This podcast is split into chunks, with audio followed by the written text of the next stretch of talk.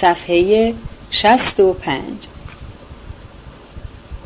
پدر و مادر از این توافق دو خواهر بزرگتر بیخبر نبودند و به همین سبب هنگامی که توتسکی با ژنرال مشورت کرد می شود گفت که هیچ تردیدی نداشتند که یکی از دو خواهر بزرگتر به یقین بر امیال آنها تاج رضایت خواهد نهاد و دست توتسکی را رد نخواهد کرد، خاصه به این سبب که آفاناسی ایوانوویچ در خصوص جهاز سخت نمی گرفت.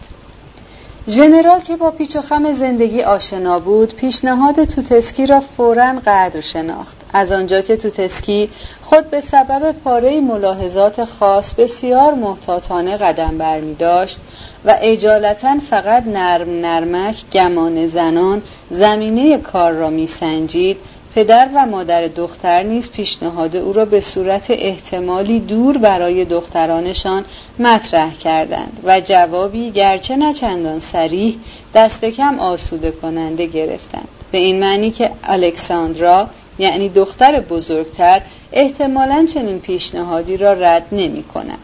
الکساندرا اگرچه دوشیزه یک پارچه وقار بود و شخصیتی استوار داشت، مهربان و عاقل و نرم رفتار بود و زندگی با او ابدا دشوار نمی بود و بعید نبود که دست توتسکی را حتی با میل بپذیرد و اگر قولی میداد به آن وفادار می ماند. از تجمل و زرق و برق بیزار بود و در زندگی با او بیم دردسر و نشیب و فرازهای تند نبود، به عکس بشارت شیرینی و آسودگی بود.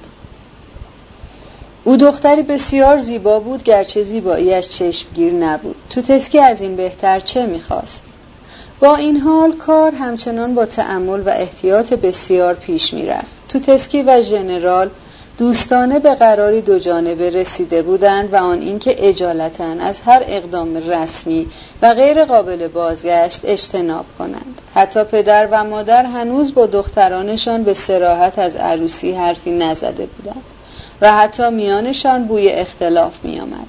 خانم ژنرال که مادر خانواده بود معلوم نبود از چه ناراضی است و این نارضایتی اهمیت بسیار داشت. مسئله در پیش بود که مانع کار می شد و حل آن دشوار به نظر می رسید و زحمت بسیار می خواست و ممکن بود که کار را خراب و غیر قابل بازگشت کند.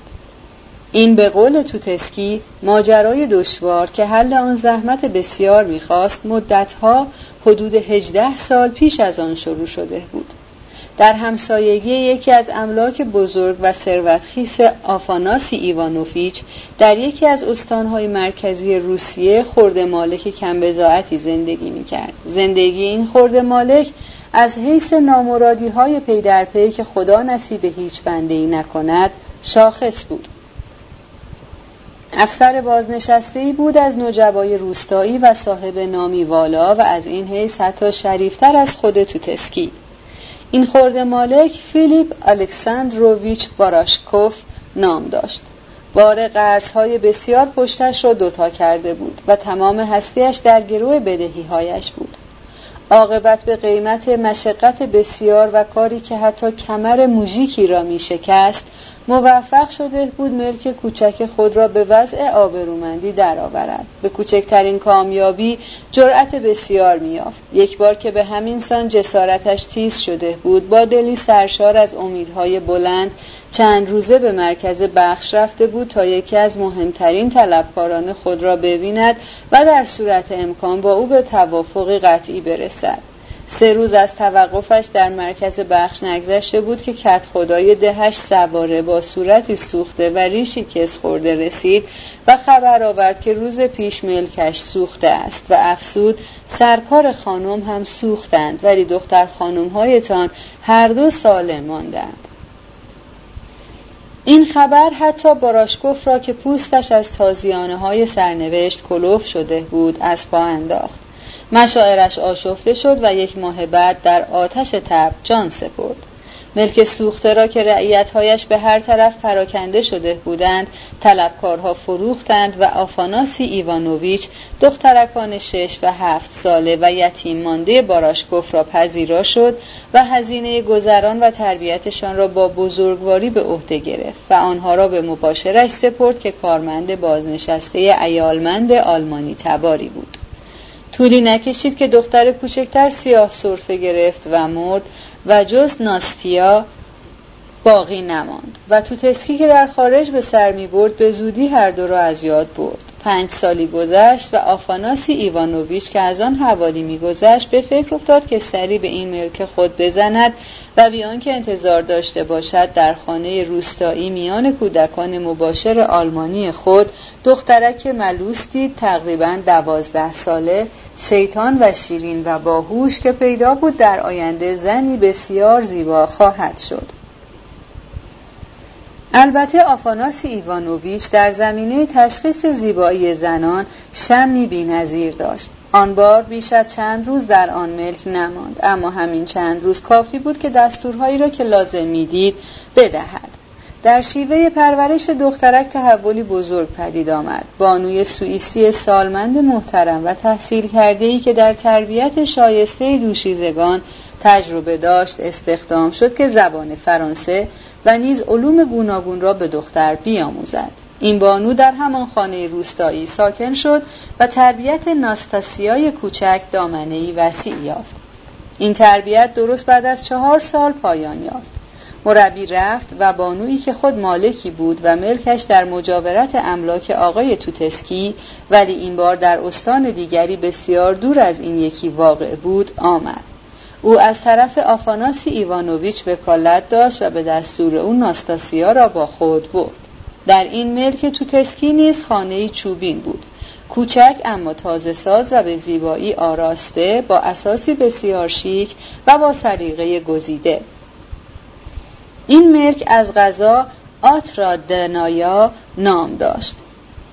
بانوی مالک ناستیا را یک راست به همین خانه کوچک آورد و چون خود بیوه بود و فرزندی نداشت و خانه‌اش یک ورستی تا آنجا فاصله داشت، خود نیز با او ماند و پیرزنی را برای اداره امور خانه و دختر جوان و زرنگی را برای خدمت به شخص ناستیا گماشت. در این خانه آلات موسیقی فراوان بود و نیز کتابخانه آبرومند و برای دوشیزگان مناسب و تابلوها و گراورها و مداد و قلمو و رنگ فراوان برای نقاشی و نیز سگ تازی بسیار زیبایی. و 2 هفته از ورود ناستیا نگذشته آفاناسی ایوانوویچ خود به دیدن او به این خانه آمد. از آن به بعد آقای توتسکی به این ملک دورافتاده خود در بیابان علاقه خاصی پیدا کرد و تا 4 سال تابستانها به آنجا می آمد و هر بار 2-3 ماهی می ماند. این حال مدتی دراز نزدیک به 4 سال به آسودگی و شیرینی به سلیقه و ذوق او ادامه یافت. عاقبت 1 سال اول زمستان نزدیک به 4 ماه بعد از اقامت تابستانی آفاناسی ایوانوویچ در آترا دنایه که این بار 2 هفته بیشتر طول کشیده بود، شایع شد، یا بهتر است بگوییم که باز برای ناستاسیا فیلیپوونا خبر آورد که آفاناسی ایوانوویچ به زودی در پترزبورگ با بانوی جوان زیبای ثروتمندی از خانواده صاحب نام، خلاصه با ستاره درخشان، ازدواج می‌کند. اما بعد معلوم شد که این شایعه کاملا درست نیست و ازدواج هنوز از مرحله طرح تجاوز نکرده است و در ابر ابهام پوشیده است. با این همه از همان روز در سرنوشت ناستاسیا فیلیپوونا تحولی شگرف صورت گرفت. ناگهان آثار اراده سخت استوار و قدرت روحی بی سابقه‌ای در او ظاهر شد. در اجرای تصمیم خود مدت زیادی مردد نماند و ناگهان خانه کوچک خود را در روستا گذاشت و تک و تنها به پترزبورگ نزد توتسکی رفت.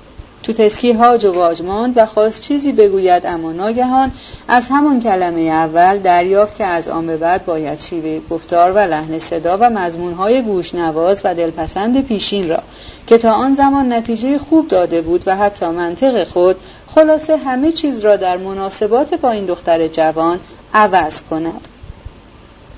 او در برابر خود زن دیگری می‌دید که هیچ شباهت با زنی نداشت که تا آن زمان می‌شناخت و ژوئیه در روستا گذاشته بود.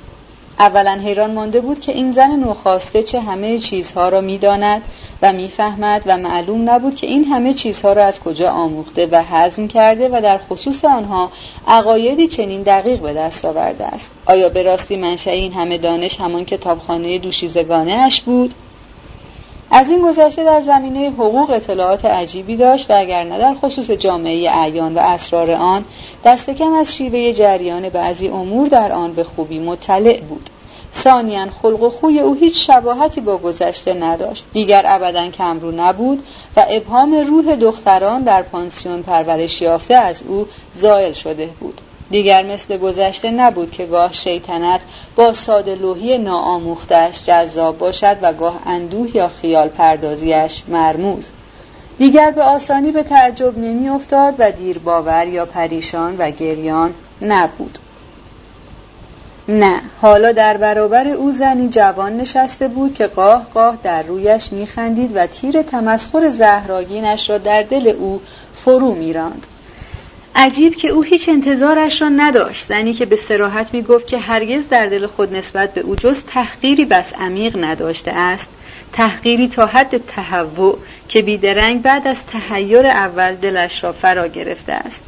این زن نوظهور به او می گفت که به تمام معنی به او بی‌اعتناست و اگر او همان ساعت هم با هر که ازدواج کند ابداً ککش نمی گزد، ولی آمده است که مانع این ازدواج بشود، آن هم فقط از راه شیطنت، فقط از آن جهت که خوش دارد او را بیازارد، دلش می‌خواهد و در نتیجه جز این راهی نیست. میگفت دست کم فقط برای این که می‌خواهم به آزادی به ریشت بخندم، چون حالا من هم می‌خواهم عاقبت بخندم. دست کم این چیزی بود که اظهار می داشت، چه بسا که تمام آنچه در دل داشت بر زبان نمی آورد، اما ضمن این که ناستاسیا فیلیپوونای نوظهور قاه قاه می خندید و این مطلب را بیان می داشت، آفاناسی ایوانوویچ مسئله را در ذهن خود زیر و رو می کرد و می کوشید تا جایی که ممکن است افکار پراکنده خود را به نظم آورد. این تفکر مدتی دراز طول کشیده بود، 2 هفته‌ای فکر کرده و کوشیده بود که تصمیم نهایی خود را بگیرد و عاقبت گرفت. مسئله این بود که در آن زمان نزدیک 55 سالش شده بود، آدم معتبری بود و خوب جا افتاده. جایگاهش میان اعیان و به طور کلی در جامعه از مدتها پیش بر بنیانی مستحکم استوار شده بود و چنان که شایسته اشخاص بسیار متشخص است، وجود خود را بسیار عزیز می دانست و به آسودگی خاطر و راحت تن خویش بیش از هر چیز دل بسته بود. کوچکترین اخلال و ناچیزترین تزلزل در استقامت این قرار که یک عمر طول کشیده بود تا جا افتد و شکلی به این مقبولی اختیار کند جایز نبود. از سوی دیگر توتسکی با تجربه عمیق و بصیرت بسیار خود در امور به زودی و درستی بسیار دریافته بود که اینجا سر و کارش با موجودی خارق‌العاده است که اهل تهدید توخالی نیست و به آنچه میگوید بیچون و چرا عمل میکند و از همه مهمترین که ابداً در برابر هیچ مانعی دست از تلاش بر نمی‌دارد، خاصه به این سبب که در دنیا به هیچ چیز دلبستگی ندارد، به طوری که فریفتنش هم ممکن نیست. مسلم بود که اینجا عامل دیگری در کار است، یک جور آشفتگی روحی و عاطفی، چیزی در ردیف نفرتی شاعرانه که خدا می‌دانست بر ضد چه کسی و چرا پدید آمده است، آتشی سیری ناپذیر به تحقیر که از ظلمت روح او برخاسته بود، خاصه چیزی به نهایت درجه مضحک که در میان متشخصان پذیرفته نیست، مصیبتی که برای والامنشان به منزله مکافاتی از جانب آسمان است. البته شخص ثروتمند و با نفوذی مثل توتسکی می توانست با اندک رسالتی که به جایی برنخورد فوراً از این مخمسه نجات یابد. از سوی دیگر مسلم بود که ناستاسیا فیلیپوونا به هیچ روی نمیتواند به او زیانی برساند و مثلا از طریق حقوقی از او شکایتی بکند. حتی از به پا کردن رسوایی قابل توجهی عاجز بود، زیرا به آسانی میشد دستش را بست و زهرش را گرفت. اما این کار فقط در صورتی ممکن می بود که ناستاسیا فیلیپوونا بر آن میشد که بیش از اندازه از راه معمول منحرف نشود و طوری اقدام کند که همه در این گونه موارد میکنند. اینجا بود که دقت نظر توتسکی به یاریش آمد. او به درستی پی برد به اینکه ناستاسیا فیلیپوونا خود خوب می‌داند که از نظر حقوقی نمی‌تواند به او آزاری برساند و خیال دیگری در سر دارد و برق چشمانش گواه این معنی بود. از آنجا که ناستاسیا فیلیپوونا به هیچ چیز دلبستگی نداشت، و از همه مهمتر حتی در بند وجود خیش نبود و هوش و تیزبینی بسیار می‌خواست که کسی پی ببرد که این زن از دیرباز دست از جان شسته است و پی بردن به جدی بودن این احساس برای آدم متشخص و دیرباور و بدبینی مثل توتسکی آسان نبود. حتی ناستاسیا فیلیپوونا آماده بود که از تبعید به سیبری و اعمال شاقه استقبال کند و خود را به این وضع شنیع و جبران ناپذیر از زندگی ساقط سازد و این همه فقط برای لذت رسوا کردن مردی که تخم نفرتی چنین شیطانی در دل او کاشته است. آفاناسی ایوانوویچ هرگز کتمان نمی کرد که اندکی ترسوست یا بهتر است بگو این بی نهایت محتاط است. مثلا اگر می‌دانست که ممکن است در مراسم عقد به جانش سوء قصد شود یا حادثه ناشایست یا مضحک و در انظار ناخوشایندی از این قبیل برایش پیش آید، البته به وحشت می‌افتاد، اما ترسش چندان از آن نبود که کشته یا زخمی شود یا در حضور جنب صورتش تف بیاندازند یا از این گونه، بلکه بیشتر از آن می‌ترسید که بلا به شکلی غیر عادی و با رسوایی بر سرش آید و پیدا بود که ناستاسیا فیلیپوونا قصدی جز این ندارد. هرچند هنوز در این خصوص به صراحت چیزی نمی گفت، توتسکی می دانست که ناستاسیا فیلیپوونا او را خوب می شناسد و در احوال او تعمق کرده است و در نتیجه می داند که با چه حربه‌ای به او ضربت بزند و چون کار ازدواجش به واقع هنوز از مرحله تر تجاوز نکرده بود، کوتاه آمده بود و می کوشید با ناستاسیا فیلیپوونا از در آشتی برآید. ملاحظه دیگری نیز او را به عکس این تصمیم راهبر بود. مشکل میشد تصور کرد که ناستاسیا فیلیپوونا نوخاسته تا چه اندازه با آنچه در گذشته بود تفاوت دارد. او در گذشته فقط دختر بسیار زیبایی بود، حالان که امروز توتسکی دیگرگاه بود که نمیتوانست این گناه را بر خود ببخشاید که 4 سال به او نگاه کرده و به حقیقت زیبایی او پی نبرده بود. درست است که وقتی در رابطه 2 نفر تحول درونی ناگهانی و عمیقی صورت می‌گیرد، کار اهمیت بسیار پیدا می‌کند. حقیقت آن است که او لحظاتی را به یاد می‌آورد که مثلا به دیدن چشم‌های دختر افکار عجیبی از ذهنش می‌گذشت. مثل این بود که در آنها تاریکی عمیق و مرموزی تشخیص می‌دهد. این چشم‌ها به او می‌نگریست و گفتی معمایی پیشش می‌نهاد. در 2 سال اخیر اغلب از رنگ صورت ناستاسیا فیلیپوونا حیرت می‌کرد. رنگ این چهره سخت می‌پرید و عجیبان بود که همین پرید رنگی بر زیبایی او می‌افزود. توتسکی که مثل همسالان عیاش خود ابتدا روح ساده و بی‌تجربه‌ای را که به آسانی به تصرفش درآمده بود به چشم حقارت می‌نگریست، در این اواخر در احساس خود دچار تردید شده بود. به هر حال از بهار گذشته تصمیم گرفته بود که هرچه زودتر مرد معقول و آبروداری را که محل خدمتش در استان دیگری باشد پیدا کند و ناستاسیا فیلیپوونا را با جهاز بسیار و پول فراوان به عقد او درآورد.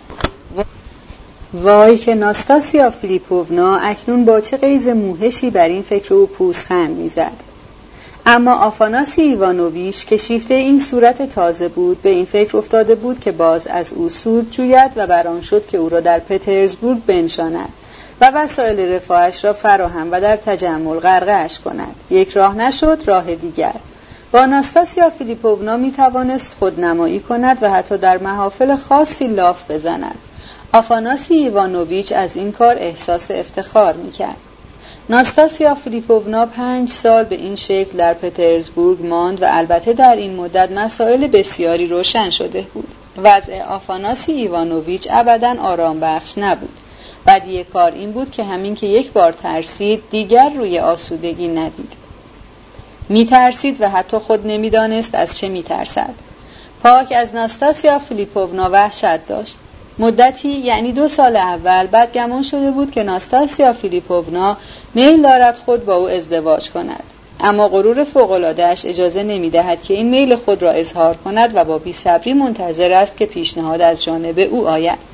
بلند پروازی عجیبی بود و آفاناسی ایوانوویچ چهره ترش می‌کرد و سخت نگران بود، اما با تحیر بسیار و از دل آدمیزاد عجیب نیست. با اندکی افسوس ناگهان به مناسبتی یقین یافت که اگر پیشنهاد ازدواج هم بکند جواب رد خواهد گرفت. مدتی دراز از این حال سر در نمی آورد. به گمان او این حال فقط به یک راه تعبیر شدنی بود و آن اینکه غرور این زن آزرده خیال پرداز بلند پرواز به جنونی نزدیک شده است که ترجیح می‌دهد زهر تحقیر خود را با یک جواب رد در صورت او فرو بفشاند تا اینکه وضع خود را برای همیشه مشروع سازد و به مقام والایی برای تصورش دست یابد. بدتر از همه این بود که ناستاسیا فیلیپوونا در این عرصه سخت قوی دست بود. حتی مجذوب مال، حتی مال زیاد نمیشد و گرچه رفاه و تجملی را که برایش مهیا شده بود میپذیرفت، زندگی بسیار ساده‌ای داشت و در عرض این 5 سال پولی کنار نگذاشته بود. آفاناسی ایوانوویچ به وسیله‌ای بسیار مهیلانه دست زده بود تا مگر موفق شود زنجیرهای خود را پاره کند. بازه بردستی خواسته بود طوری که جلب توجه نکند، به یاری وسوسه های گوناگون و نیرومند معنوی او را بفریبد. اما معاشرت با پرنس ها و افسران سوار و دبیرهای سفارتخانه ها و شعرا و داستان نویسان و حتی مبارزان سوسیالیست هیچ یک بر ناستاسیا فیلیپوونا اثری نگذاشته بودند. مثل این بود که این زن به جای دل یک تکه سنگ در سینه دارد و چشمه احساس در این سنگ خشکیده و برای همیشه نابود شده است. بیشتر تنها بود، کتاب می‌خواند و حتی می‌آموخت به موسیقی علاقه‌مند بود. آشنایان زیادی نداشت، چند نفری همسران کارمندان فقیر که در کنار او مضحک می‌نمودند و یکی دو هنرپیشه زن و چند پیرزن. به خانواده معلم محترم پرزاد و رودی علاقه بسیار پیدا کرده بود و آنها نیز او را بسیار دوست داشتند و در میان خویشش با محبت بسیار میپذیرفتند. شبها اغلب عده‌ای از آشنایانش در خانه‌اش جمع می‌شدند، 5-6 نفر نه بیشتر. توتسکی نیز اغلب می‌آمد و وقت شناسی را بسیار رعایت می‌کرد. در این اواخر ژنرال یپانچین نیز گرچه نه چندان به آسانی با او آشنا شده بود. همزمان با ژنرال کارمند جوانی به نام فردیشچنکو نیز به جرگه دوستان او وارد شده بود. او بسیار به آسانی این فردیشچنکو آدم ناباب و دلغک وقیحی بود که خود خیال می‌کرد لطیفه‌گو و مجلس آراست و با بطری نیز الفت بسیار داشت. غیر از او جوان مرموزی نیز بود به نام پتیتسین که آدم متواضع و سر به راهی بود، خوش سر و پوز و اتو کشیده که از بستر فقر برخاسته بود و رباخوار بود. از اینها گذشته گاوریلا آردالیونیچ نیز جزو این جمع بود. عاقبت کار به جایی کشید که ناستاسیا فیلیپوونا شهرتی عجیب یافته بود. زیبایی از شهره شهر بود، اما جز همین زیبایی کسی چیزی از او نمیدانست. هیچ کس نمیتوانست را جذب خواند که با او رابطه ای دارد یا ماجرایی از این نوع نقل کند. این شهرت همراه با فرهیختگی ناستاسیا فیلیپوونا و هوشمندی و رفتار والای او عزم آفاناسی ایوانوویچ را به پرداختن طرحی جزم کرد و نقش غیرعادی و پرتلاش ژنرال یپانچین در این داستان از همینجا شروع می شود. هنگامی که توتسکی در خصوص ازدواج با یکی از دخترانش با آن مهربانی از او نظری دوستانه خواست، از سر بزرگواری با صداقت به ماجرای خود با ناستاسیا فیلیپوونا نیز نزد او اعتراف کرد و گفتنی هرچه بود گفت. برای او فاش ساخت که تصمیم گرفته است که از هر راه و به هر قیمت شده آزادی خود را به دست آورد و حتی اگر ناستاسیا فیلیپوونا به زبان خود به او اطمینان بدهد که از آن به بعد هیچ کاری به او نخواهد داشت، خاطرش آسوده نخواهد شد و به قول شفاهی راضی نیست و تضمین کامل می‌خواهد. با هم رأی زدند و بران شدند که به اتفاق اقدام کنند. قرار گذاشتند که اول ملایم ترین راه را بیازمایند و به قول معروف بر تالارهای والای دلش انگشت بگذارند. هر دو به دیدن ناستاسیا فیلیپوونا رفتند و توتسکی به صراحت ابتدا صحبت از آن کرد که در تنگنای هولناکی درمانده و اقرار کرد که به او ستم کرده است، ولی آشکارا گفت که نمیتواند از رفتار آغازینش پشیمان باشد، زیرا مردی سخت آتشین مزاج است و نمیتواند بر شهوت خود چیره شود. اما حالا میخواهد ازدواج کند و آینده این نکاح که از هر حیث آبرومندانه و شایسته جامعه بزرگانه است در دست اوست و خلاصه این که از دل پاک و شریف او انتظار بسیار دارد. بعد ژنرال یپانچین در مقام پدر عروس حرف زد و حرفایش از سر عقل بود و از گریز به عرصه عواطف پرهیز کرد و فقط اشاره کرد که به حق او در تعیین سرنوشت آفاناسی ایوانوویچ اذعان دارد و ماهرانه با اظهار افتادگی جلوه فروخت که سرنوشت دختر او و شاید دو دختر دیگرش نیز اکنون بستگی به تصمیم او دارد. و چون ناستاسیا فیلیپوونا پرسید که حالا به درستی از او چه می‌خواهند، توتسکی با همان صراحت اوریان اعتراف کرد که 5 سال پیش چنان از او ترسیده است که آثار وحشت هنوز در دلش باقی است و تا زمانی که او، یعنی ناستاسیا فیلیپوونا، خود شوهر نکند، خیالش کاملا آسوده نخواهد شد. و بیدرنگ افسود که این تقاضا از جانب او اگر دلایلی بر بجا بودن آن نداشت، البته بی‌معنی مین بود.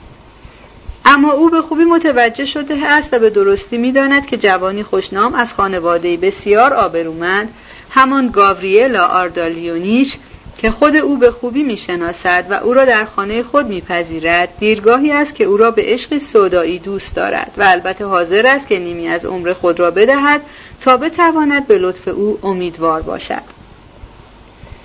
این اعترافات را خود گاوریلا مدت هاست از روی صمیمیت و پاکی دل جوانش به او، یعنی به آفاناسی ایوانوویچ، کرده است و ایوان فئودوروویچ نیز که این جوان را از دیرباز زیر بال گرفته است از این ماجرا خبر دارد. و سرانجام این که اگر آفاناسی ایوانوویچ اشتباه نکند، ناستاسیا فیلیپوونا نیز از عشق این جوان بیخبر نیست و حتی به نظر می رسد که از سر لطف به این دلبستگی جوان به خود با روی باز می نگرد. البته حرف زدن در این خصوص برای او از همه کس دشوارتر است، اما اگر ناستاسیا فیلیپوونا حاضر باشد که او، یعنی توتسکی، را فقط مردی خودپرست نشمرد که غمی جز سامان دادن به زندگی خود ندارد و دل او را دست کم از اندکی احساس غمخواری نسبت به او نیز بیگانه نداند، میفهمد که تنها ماندن او، یعنی ناستاسیا فیلیپوونا، از دیرباز در نظر او، یعنی توتسکی، عجیب آمده و حتی قبول آن برایش دشوار بوده است و تمایل به تجرد را به افسردگی مبهمی حمل می کند و به بی‌اعتقادی کامل او به تجدید زندگی که او، یعنی ناستاسیا فیلیپوونا، اگر می خواست به خوبی می توانست آن را با عشق و تشکیل خانواده دوباره زنده و بارور کند و از این راه هدف تازه‌ای برای خود پدید آورد.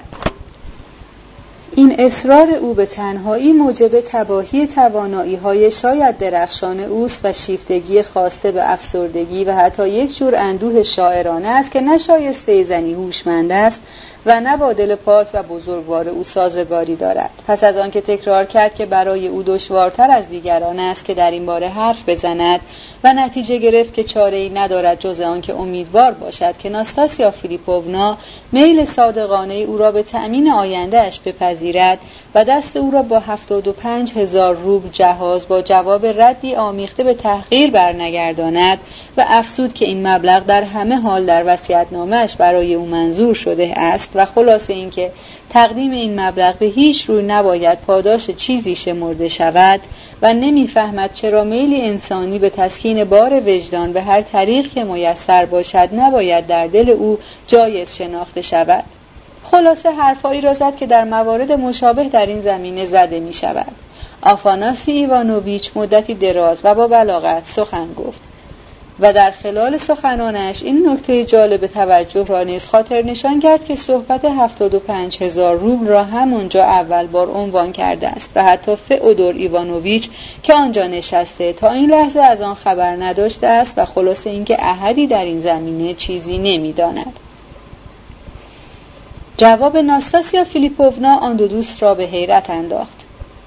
نه فقط کوچکترین اثری از تمسخر و دشمنی و کینه گذشته در لحنش تشخیص داده نمی‌شد و از قهقهه پیشین که هنوز از همان یادش پشت توتسکی می‌لرزید دیگر اثری نبود، بلکه به عکس به آن می‌مانست که بسیار شادمان است از اینکه عاقبت می‌تواند بیرو دربستی و دوستانه با کسی حرف بزند. و اطفاش ساخت که او خود نیز از دیرباز میخواسته است دوستانه با او مشورت کند و فقط غرور مانع راهش بوده است، اما حالا که یخ بیگانگی شکسته است چه بهتر از این که در دلش را بگشاید. ابتدا با لبخندی افسرده و بعد شادمانه و سرزنده خندید و اقرار کرد که طوفان گذشته در همه حال دیگر بیجاست و دیرگاهی است که نظرش بر امور اندکی عوض شده است و هرچند که در دل همان است که بوده، ولی مجبور شده است که با بسیاری چیزها مثل کوزه‌ای که شکست و دیگر درست نخواهد شد کنار آید و گذشته است و روغن ریخته دیگر به سبو باز نخواهد گشت، به طوری که وحشت همچنان بر جای آفانسی ایوانوویچ به نظرش عجیب می آید.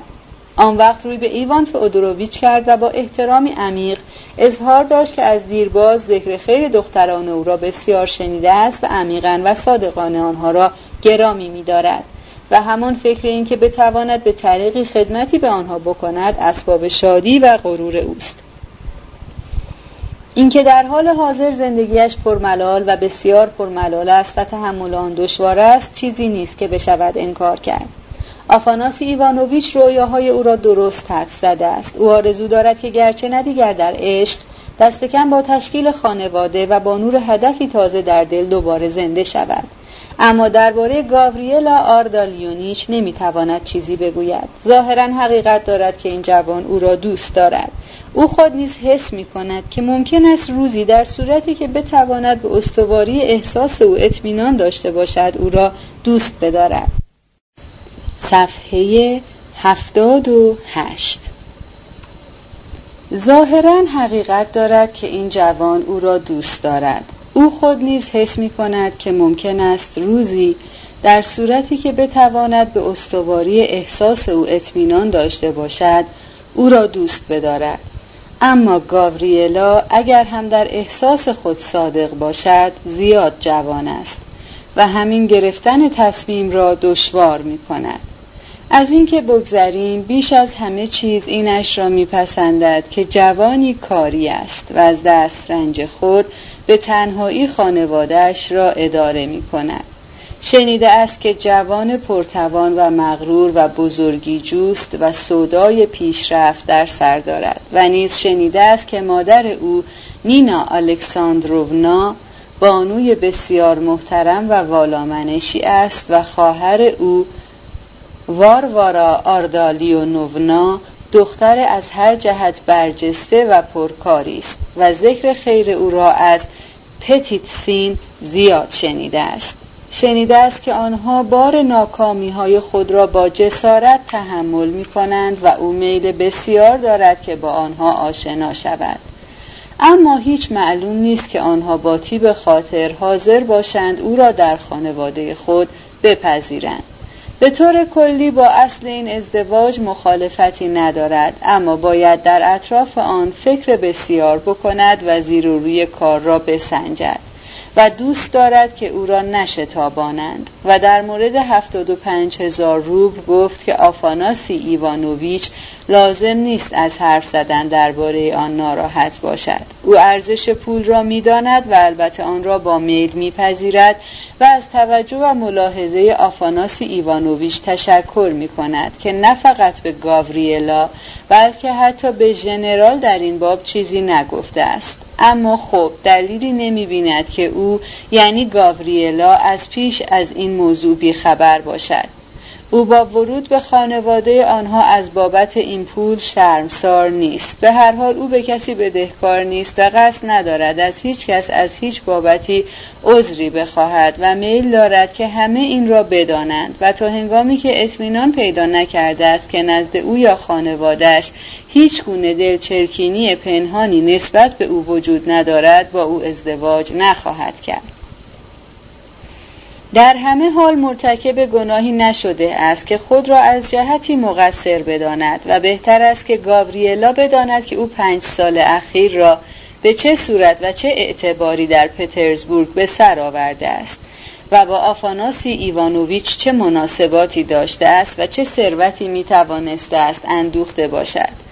و اگر امروز پولی را که به او داده می شود می پذیرد در برابر لکه ننگینی است که بر دامان عصمت او نهاده شده است. از آنجا که او توانایی جلوگیری از این تجاوز به عصمت خود را نداشته است خود را گناهکار نیز نمی داند و این پول را هدیه‌ای می شمارد برای نرم کردن زندگی تباه شده است. و دست آخر ضمن دادن این توضیحات به قدری حرارت نشان داده و به هیجان آمده بود و این البته بسیار طبیعی بود که ژنرال یپانچین از نتیجه کار بسیار راضی بود و کار را تمام شده پنداشت. اما توتسکی که یک بار سخت وحشت کرده بود امروز هنوز باور نمی کرد و مدتی همچنان می ترسید که مبادا همونجا نیز ماری در گلزار پنهان باشد. ولی گفتگو خوب شروع شده بود. نکته ابهامی که کنکاش آن دو دوست بر سر آن بود، یعنی امکان دلباختن ناستاسیا فیلیپوونا به گانیا، رفته رفته روشن می شد و امید را موجه می کرد، به طوری که حتی توتسکی کم کم به امکان موفقیت امیدوار می شد. در همین اثنا ناستاسیا فیلیپوونا حرفهای خود را با گانیا زد. البته حرف زیادی زده نشد، زیرا گفتی عفت او از این بحث آزرده می شد. هرچه بود به گانیا روی خوش نشان داد و در امید را بر عشق او گشود، اما به تأکید خاطر نشانش ساخت که نمیخواهد به هیچ روی بندی بر دست و بال خود بنهد و تا روز عقد در صورتی که ازدواجی صورت پذیرد حتی در آخرین ساعت حق رد دست او را برای خود محفوظ می‌دارد و البته درست همین حق را به گانیا می‌دهد. طولی نکشید که گانیا به تصادفی مساعد به یقین دریافت که ناستاسیا فیلیپوونا از بدنگرانی تمامی خانوادهش به این ازدواج و بدخواهیشان نسبت به خود او، یعنی نسبت به ناستاسیا فیلیپوونا که به صورت بگومگوها و نزاعهای شدید در خانه تظاهر کرده بود خبر دارد و آن هم از تمام جزئیات آن. اما ناستاسیا فیلیپوونا خود در این خصوص با او حرفی نمیزد، گرچه گانیا هر روز انتظار داشت که حرف بزند. البته درباره این داستان خواستگاری و به اصطلاح بله‌بری و وضعی که به دنبال آن پیش آمده بود گفتنی بسیاری است، ولی تا همینجا هم بیش از اندازه پیش از وقت حرف زده ایم، خاصه این که بعضی از مطالب آن هنوز از حد شایعات و شنیده های مبهم تجاوز نکرده بود. مثلا از قرار شنیده توتسکی معلوم نبود از کجا پی برده بود به اینکه ناستاسیا فیلیپوونا پنهان از همه با دختران ژنرال رابطه‌ای پیدا کرده است که کسی از چگونگی آن خبر ندارد و این شایعه بسیار نامحتمل می‌نمود. در عوض شایعه دیگری را ناخواسته باور کرد که کابوسوار اسباب وحشتش شد. می گفتند و بر صحت گفته تأکید می کردند که ناستاسیا فیلیپوونا یقین می داند که گانیا فقط به طمع پول خواهان ازدواج با اوست و روحی پلید و بخیل و دلی ناشکیبا و حسود دارد و خودپرستی فوق‌العاده‌اش از حد سنجش بیرون است و هرچند که زمانی به راستی با اشتیاق بسیار برای راه یافتن در دل او تلاش می کرده، اما همین که دیده است که او به اتفاق ژنرال در صددند از این سودایی که از دو سو داشت بارور میشد سود جویند و دل او را بخرند و ناستاسیا فیلیپوونا را به صورت زن قانونی به ریش او ببندند، سخت از او بیزار شده است. مثل این بود که سودای عشق و کینه در روح او سخت به هم پیچیده است و هرچند که بعد از تردیدی طولانی و عذاب‌آور قبول کرده که با این زن بدکار ازدواج کند، پیش خود سوگند خورده است که انتقام این کار را از او باز ستاند و به قدری عذابش دهد که به اصطلاح دغمرگش کند و از قرار شنیده عین گفته خود او بوده است. از قرار معلوم ناستاسیا فیلیپوونا این همه را می‌دانست و پنهانی نقشه‌ای می‌پرداخت. توتسکی به قدری وحشت کرده بود که دیگر حتی با یپانچین در خصوص نگرانی‌های خود حرفی نمی‌زد، اما گاهی مثل همه آدم‌های ضعیف از نوع یک سر جرأت می‌یافت و روحیه‌اش به سرعت قوت می‌گرفت. مثلا وقتی ناستاسیا فیلیپوونا عاقبت به او و ایوان فئودوروویچ قول داد که شب سالروز تولدش حرف آخرش را بزند، جرأتی فوق‌العاده یافت. اما شایعه بسیار عجیب و باور نکردنی دیگری در خصوص خود ایوان فئودوروویچ که مردی محترم و جاسنگین بود، افسوس بیشتر و بیشتر درست از کار در می آمد. به نگاه اول این شایعه سراپا یاوه می نمود. نمی شد باور کرد که از قرار شنیده ایوان فئودوروویچ بعد از یک عمر آبروداری و دست از پا خطا نکردن با آن همه عقل و تجربه و چشیدن سرد و گرم زندگی سر پیری به ناستاسیا فیلیپوونا دل بسته باشد و آن هم با چنان حدتی که دیگر صحبت هوس نبود و به قرار مسموع رنگ سودایی سوزان پیدا کرده بود. حالا اینکه خیال کرده بود به چه چیز میتواند امید ببندد چیزی بود که تصورش دشوار بود، چه بسا که حتی خود گانیا در این میان دخالتی داشته بود.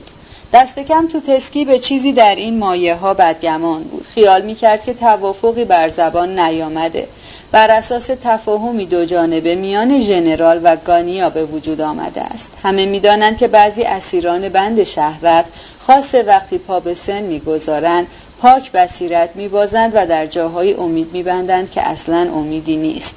از این گذشته عقل خود را میبازند و گرچه بسیار هوشمندند در این مورد رفتارشان به کودکان بی‌تمیز میماند. توتسکی میدانست که ژنرال برای ناستاسیا فیلیپوونا گردنبند مروارید نفیس و بسیار گران قیمتی تهیه کرده است تا به مناسبت سال روز تولدش به او هدیه دهد و این هدیه برایش اهمیت بسیار دارد، گرچه میداند که ناستاسیا فیلیپوونا زن فروتنی است و چشم به این چیزها ندارد. ژنرال شب پیش از سالروز تولد ناستاسیا فیلیپوونا را در تبی تابروبا گذراند، گرچه احساس خود را با مهارت پنهان می‌کرد. از قضا همسرش هم از ماجرای این گردنبند خبردار شده بود. البته یلیزاوتا پروکوفیونا از دیرباز از هوسبازی شوهرش رنج می‌برد و حتی تا اندازه‌ای به آن عادت کرده بود، ولی خب این مورد را نمی‌توانست نادیده بگیرد و آنچه درباره این گردنبند شنیده بود بی‌نهایت توجهش را جلب کرده بود.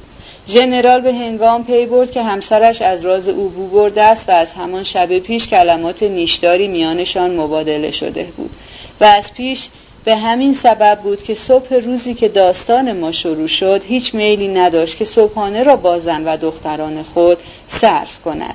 پیش از آن که صحبتی از پرنس باشد تصمیم گرفته بود که به بهانه کارهای فوری از صرف صبحانه تفره رود و این تفره رفتن ژنرال گاهی چیزی جز فرار نبود. میل داشت که هر طور شده همان روز و خاص آن شب را بی اوقات تلخی بگذراند و رسیدن پرنس که هیچکس انتظارش را نداشت برای او بسیار به جا افتاده بود. ژنرال وقتی به نزد همسر خود میرفت در دل میگفت این پرنس را انگار خدا برای من فرستاده است. 5. صفحه 84. خانم ژنرال از بابت نام و تبار خود بسیار غیرتمند بود. می توانید تصور کنید که وقتی یک باره و بی آمادگی شنید که این پرنس میشکین، یعنی آخرین بازمانده تبارش که پیش از آن هم چیزکی درباره‌اش شنیده بود، ابلهی بی‌نوا بیش نیست و می شود گفت که تهیدست بیچاره‌ای است که صدقه می‌پذیرد چه حالی شد. اما ژنرال مخصوصاً می‌خواست حیرت برانگیزد و توجه او را ناگهان به موضوعی جلب کند و خاطرش را به هر طریق شده به سوی دیگری منحرف کند. خانم ژنرال وقتی در وضعی بحرانی قرار می‌گرفت معمولاً اندکی واپس می‌نشست و چشمانش بیش از اندازه از کاسه بیرون می‌زد و با نگاهی همه ابهام خیره می‌ماند و لب از لب بر نمی‌داشت. او زنی بلند بالا بود، همسن و سال شوهرش و گیسوان زمانی سیاهش به سفیدی نزدیک شده اما هنوز پرپشت بود. بینیش عقابی و گونه‌هایش زرد و گود افتاده و خشکیده و لب‌هایش نازک و فرومکیده بود. پیشانیش بلند اما نفراخ بود و چشمان درشت و خاکستری رنگش گاهی حالت عجیب و نامنتظری اختیار می‌کرد. زمانی از سر خودپسندی خیال می‌کرد که نگاه بسیار گیرایی دارد و این باور همچنان در او باقی مانده بود و از میان رفتنی نبود. او را بپذیرم؟ شما می‌خواهید او را بپذیرم؟ همین جور بی مقدمه؟ چشمان خانم ژنرال به شدت از کاسه بیرون آمده به ایوان فئودوروویچ که در برابر او بیقرار ایستاده بود دوخته شد. ژنرال شتابان توضیح داد: عزیزم، اگر دلت می‌خواهد او را ببینی، ابداً لازم نیست در بند این جور ملاحظات و تشریفات باشی. درست انگاری یک بچه است، آن هم یک بچه معصوم بی‌نوا. نمیدانم مرضش چیست که گاهی به صورت حمله ظاهر می شود. همین حالا از سوئیس رسیده و یک راست از اسکاه راه آهن آمده اینجا. سر و وضع عجیبی دارد. لباسش به آلمان ها می ماند، آن هم آلمان های گدا. یک دینار پول در جیب ندارد. نگاهش که می کنی می ترسی اشکش سرازیر شود. من 25 روبل به او دادم و خیال دارم دستش را در اداره بند کنم با کار رونوشت برداری و نام نویسی و این جور چیزها. و رو به دخترانش گفت: شما خانم ها خواهش میکنم سر میز از او پذیرایی کنید، چون مثل اینکه خیلی گرسنه است. خانم ژنرال با همان لحن گذشته ادامه داد: چه حرفای عجیبی میزنید؟ گرسنه؟ حمله ای؟ چه جور حمله ای؟ حمله ای یعنی چه؟ یعنی غش میکند؟ نگفتم که هر دم و ساعت غش میکند. به علاوه این یک بچه است، اما از این که بگذری آدم با کمالی است. و دوباره رو به دخترانش گفت: خانم ها میخواهم از شما خواهش کنم که امتحانش کنید. بد نمی بود بفهمیم چه کمالاتی دارد. خانم ژنرال حیرت زده کلمات را تکرار کرد: امتحانش کنید. و چشمانش باز از حدقه بیرون آمد و نگاهش از دخترانش به سوی شوهرش میرفت و باز به سوی آنها باز میگشت. وای عزیزم، کار را اینقدر سخت نگیر، گرچه میل میل توست. هر کار دلت میخواهد بکن. من میخواستم به او مهربانی کنم و به خانواده من واردش کنم، چون یک جور کار نیک بود. وارد خانواده اش کنید؟ یک نفر را که از سوئیس آمده؟ از سوئیس آمده باشد چه اهمیت دارد؟ گرچه همونطور که گفتم میل خود توست. من این حرف را برای این زدم که اولا هم اسم توست و شاید هم خویشاوندت باشد. ثانیا نمیداند کجا برود. فکر کردم خوشت میآید او را ببینی، چون هرچه باشد با تو هم اسم است. الکساندرا دختر ارشد گفت: مسلم است مامان، اگر می شود با او خودمانی بود چه عیبی دارد. به علاوه از راه رسیده و گرسنه است، جایی ندارد برود، چرا ازش پذیرایی نکنیم؟ از این گذشته عین یک بچه است، حتی می شود با او چشم بندک بازی کرد. چشم بندک؟ چطور چشم بندک؟ آگلایا با اوقات تلخی گفت: وای مامان، بس است دیگر، اینقدر بازی در نیاورید. خواهر میانی آدلایدا که دختر خوشخنده‌ای بود نتوانست خودداری کند و قاه قاه خندید. آگلایا بحث را کوتاه کرد و گفت: پاپا صدایش کنید، مامان اجازه می‌دهد. ژنرال زنگ زد و دستور داد که پرنس را بیاورند. خانم ژنرال گفت: ولی به شرطی که وقتی سر میز نشست حتما دستمال زیر چانهش ببندد. فئودور را صدا کنید یا اقلن ماورا را که پشت سرش بایستد و مواظب غذا خوردنش باشد. ببینم اقلن وقتی غش میکند خطرناک نیست، حرکات وحشیانه نکند. به عکس خیلی ملایم است و خوب تربیت شده و خیلی خوش رفتار، فقط گاهی زیاد ساده به نظر میرسد. بفرمایید خودتان تماشایش کنید. آمد. پرنس میشکین آخرین پرنس همنام با خودتان و شاید هم خویشاوندتان. او را به حضورتان بپذیرید و با او مهربان باشید.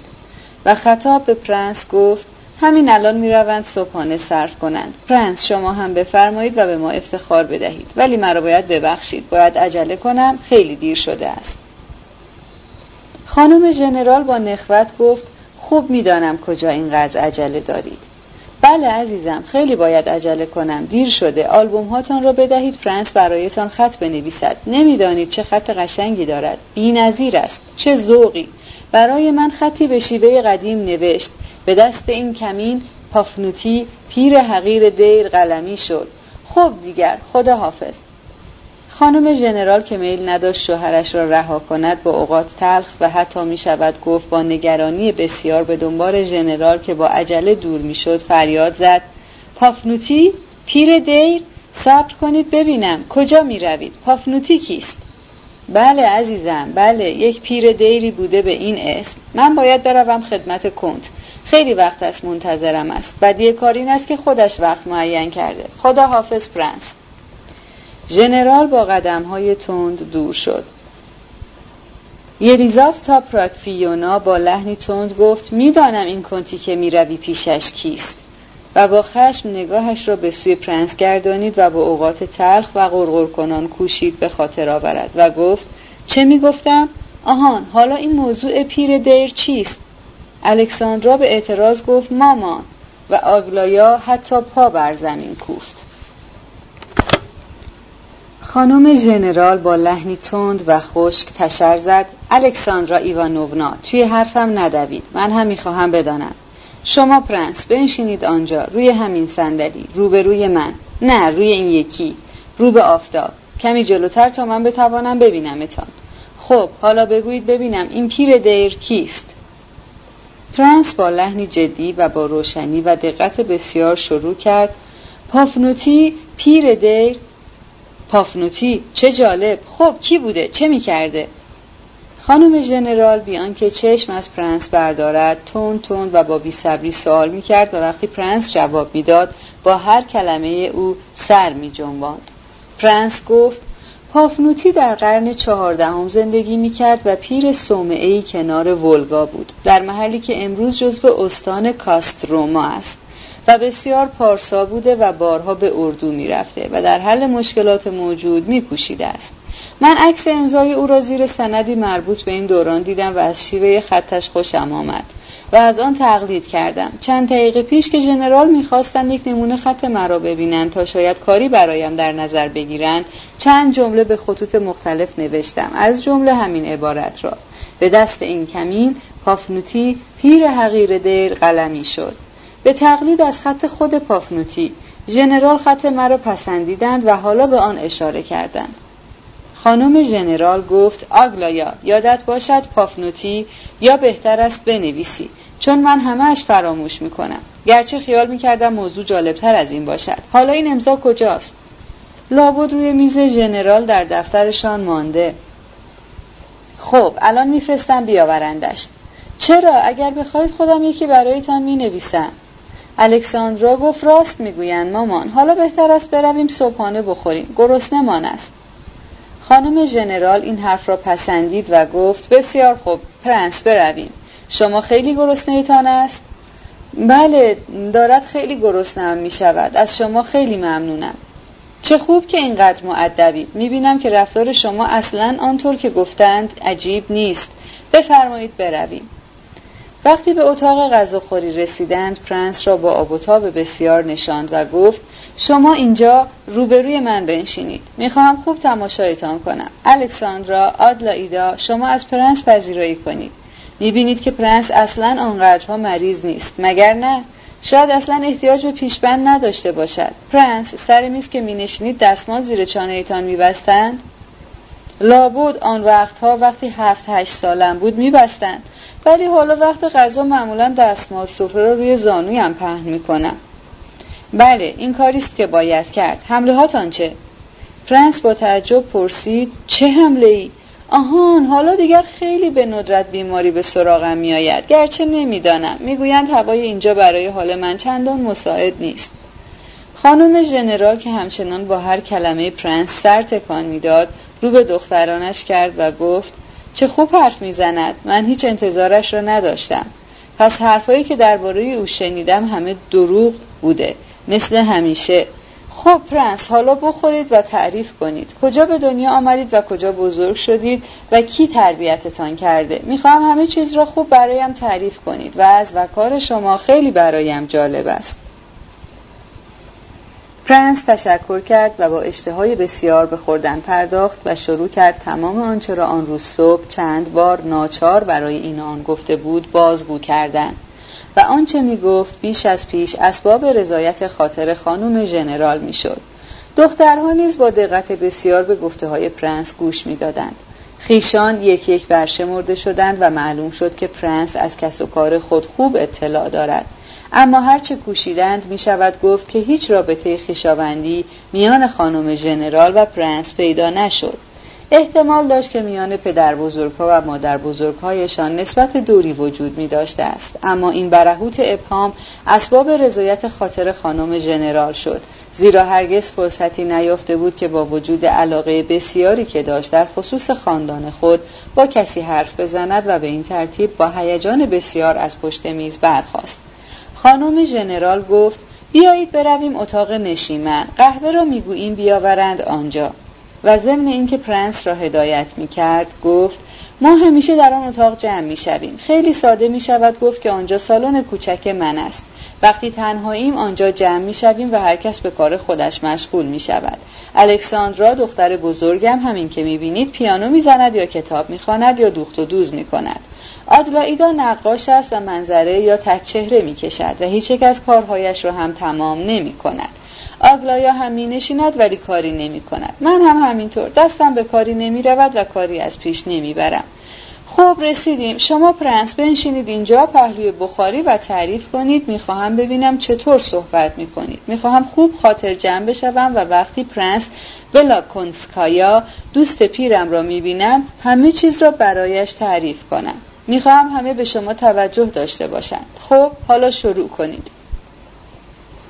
آدلایدا که در این اثنا سپایه نقاشی‌اش را مرتب کرده و قلم‌موها و تخت شاسی را برداشته بود و داشت آماده می‌شد که منظره‌ای را که از دیرباز از روی کارت پستالی می‌کشید ادامه دهد، گفت: ولی مامان جان، اینجور طبق فرمان حرف زدن خیلی عجیب است. مگر می‌شود؟ الکساندرا و آگلایا کنار هم روی کاناپه کوچکی نشستند و دست‌ها را روی دامن بر هم نهاده آماده بودند که به آنچه گفته می‌شود گوش کنند. پرنس دید که توجه همه از هر طرف بر او متمرکز شده است. آگلایا گفت: من که اگر اینجور دستور میدادند هیچ چیز تعریف نمی کردم. چرا؟ چه چیزش عجیب است؟ چرا نتواند تعریف کند؟ مگر زبان ندارد؟ من می خواهم بدانم بلد است حرف بزند یا نه. از هر چه دلتان خواست حرف بزنید. تعریف کنید ببینم از سوئیس خوشتان آمد؟ به نظر اول آنجا را چجور دیدید؟ حالا می بینید که شروع می کند و خوب هم شروع می کند. پرنس شروع کرد: اولین اثری که سوئیس بر من گذاشت خیلی شدید بود. یلیزافتا پراکفیونا با بی‌صبری تصدیق کنان گفت: آهان آهان، بارکالله. و رو به دخترانش کرد که دیدید شروع کرد. الکساندرا به میان حرف مادرش دوید و گفت: اقلاً حالا بگذارید حرف بزند مامان جان. و به نجوا در گوش آگلایا گفت: این پرنس ممکن است نه فقط خل نباشد بلکه ناقلای زیرکی هم باشد. آگلایا گفت: حتما، من هم مدتی از همین فکر را می کنم، اما رسالت می خواهد که اینجور نقش بازی کند. منظورش از این کار چیست؟ پرنس تکرار کرد: احساسم در نظر اول خیلی شدید بود. وقتی مرا از روسیه می بردند، از شهرهای آلمان که می گذشتیم، من همش ساکت بودم و فقط تماشا می کردم و یادم می آید که درباره هیچ چیز سوال نمی کردم. یک رشته حمله های سخت و دردناک پشت سر گذاشته بودم. هر وقت بیماریم شدید می شد و چند بار پشت سر هم قش می کردم، گرفتار یک جور منگی می شدم و حافظه‌ام پاک از میان می رفت و گرچه ذهنم کار می کرد ولی مثل این بود که تسلسل منطقی فکرم مختل می شد. بیش از 2 یا 3 مفهوم را نمی توانستم به هم مربوط کنم. خودم اینطور خیال میکنم، ولی وقتی حمله ها وا میگذاشت و آرام میشد دوباره هم سالم و هم قوی میشدم، مثل حالا. و یادم میآید که غم شدیدی بر دلم میافتاد که تحملش سخت بود، تا جایی که دلم میخواست گریه کنم. مدام در حیرت بودم و نگرانی شدیدی دست از سرم بر نمی داشت. وقتی میدیدم همه چیز با من بیگانه است وحشت میکردم. این را فهمیده بودم، بیگانگی مرا میکشت. یادم هست غروب بود، در بازل به خاک سوئیس وارد شده بودیم که از این تاریکی بیرون آمدم. عرعر خری در میدان بازار شهر هوشیارم کرد. این عرعر خر عجیب به حیرتم انداخت و نمیدانم چرا خیلی از آن خوشم آمد و همان وقت بود که ناگهان انگاری همه چیز در ذهنم روشن شد. خانم ژنرال گفت: خر خیلی عجیب است، هرچند نمیدانم کجایش عجیب است. و با خشم به دخترهایش که میخندیدند چشم قره‌ای رفت و افسود: بعضی حتی عاشق خر میشوند. حتی قدیم در اساطیر هم صحبتش هست. شما ادامه بدهید پرنس. از آن وقت به بعد به خر دلبستگی عجیبی پیدا کردم، یک جور همدردی حقیقی، و شروع کردم در خصوص خر تحقیقات کردن و اطلاعات به دست آوردن. آخر پیش از آن هرگز خر ندیده بودم و به زودی دیدم که خر حیوان بسیار مفیدی است، زحمتکش، قوی، شکیبا، کمخرج، پرتحمل، و همین خر باعث شد که ناگهان از سوئیس خوشم بیاید، به طوری که اندوه سابقم پاک برطرف شد. اینها همه خیلی عجیب است، ولی خب حالا می توانید خر را بگذارید کنار و برویم سر یک موضوع دیگر. تو چرا همش می خندی آگلایا؟ تو چی آدلایدا؟ پرنس خیلی قشنگ از خرش تعریف کرد، خودش خر دیده، ولی تو چه دیده ای؟ تو که خارج نبوده ای؟ آدلایدا گفت مامان جان من خر دیده ام. آگلایا تأکید کرد که من صدایش را هم شنیده ام، و هر سه باز به خنده افتادند. پرنس هم از خنده آنها خندید. خانم ژنرال گفت این رفتار شما هیچ خوب نیست. پرنس شما آنها را ببخشید، دخترهای بدی نیستن، من مدام دعوایشان میکنم ولی دوستشان دارم، سبکسر و بیفکر و دیوانه اند. پرنس خندید. چرا؟ من هم اگر جای آنها بودم از این فرصت غافل نمیماندم، ولی من با همه این حرفها طرفدار خرم. خر حیوان خوب و مفیدی است. خانم ژنرال فریاد زد خود شما چه؟ پرنس شما خودتان خوبید؟ این سؤال من فقط از کنجکاوی است. همه دوباره به خنده افتادن. باز این خر لعنتی آمد وسط. ببخشید پرنس من اصلا به خر فکر نمی کردم. پرنس باور کنید من اصلا. و پرنس همچنان خندان گفت منظورتان کنایه است؟ بله باور می کنم حتما. خانم ژنرال گفت چه خوب که می خندید، می بینم جوان خیلی خوشقلبی هستید. پرنس جواب داد بعضی وقتها نه چندان. خانم ژنرال درآمد ولی من خوبم، اگر راستش را بخواهید همیشه خوبم، و این تنها عیب من است، چون آدم نباید همیشه خوب باشد، اغلب اوقات تلخی میکنم.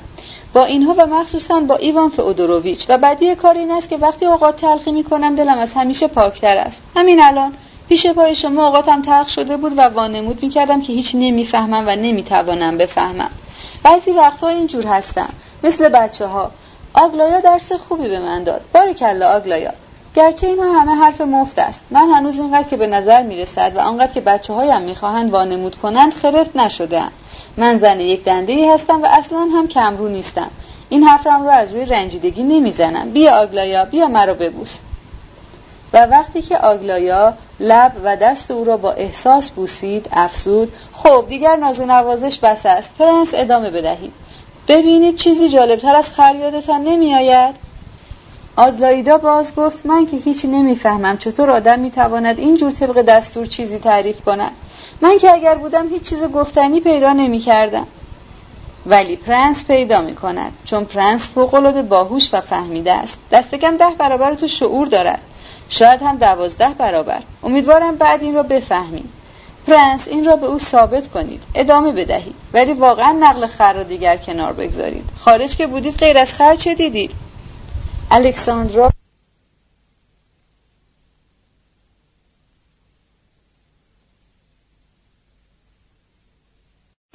صفحه 94.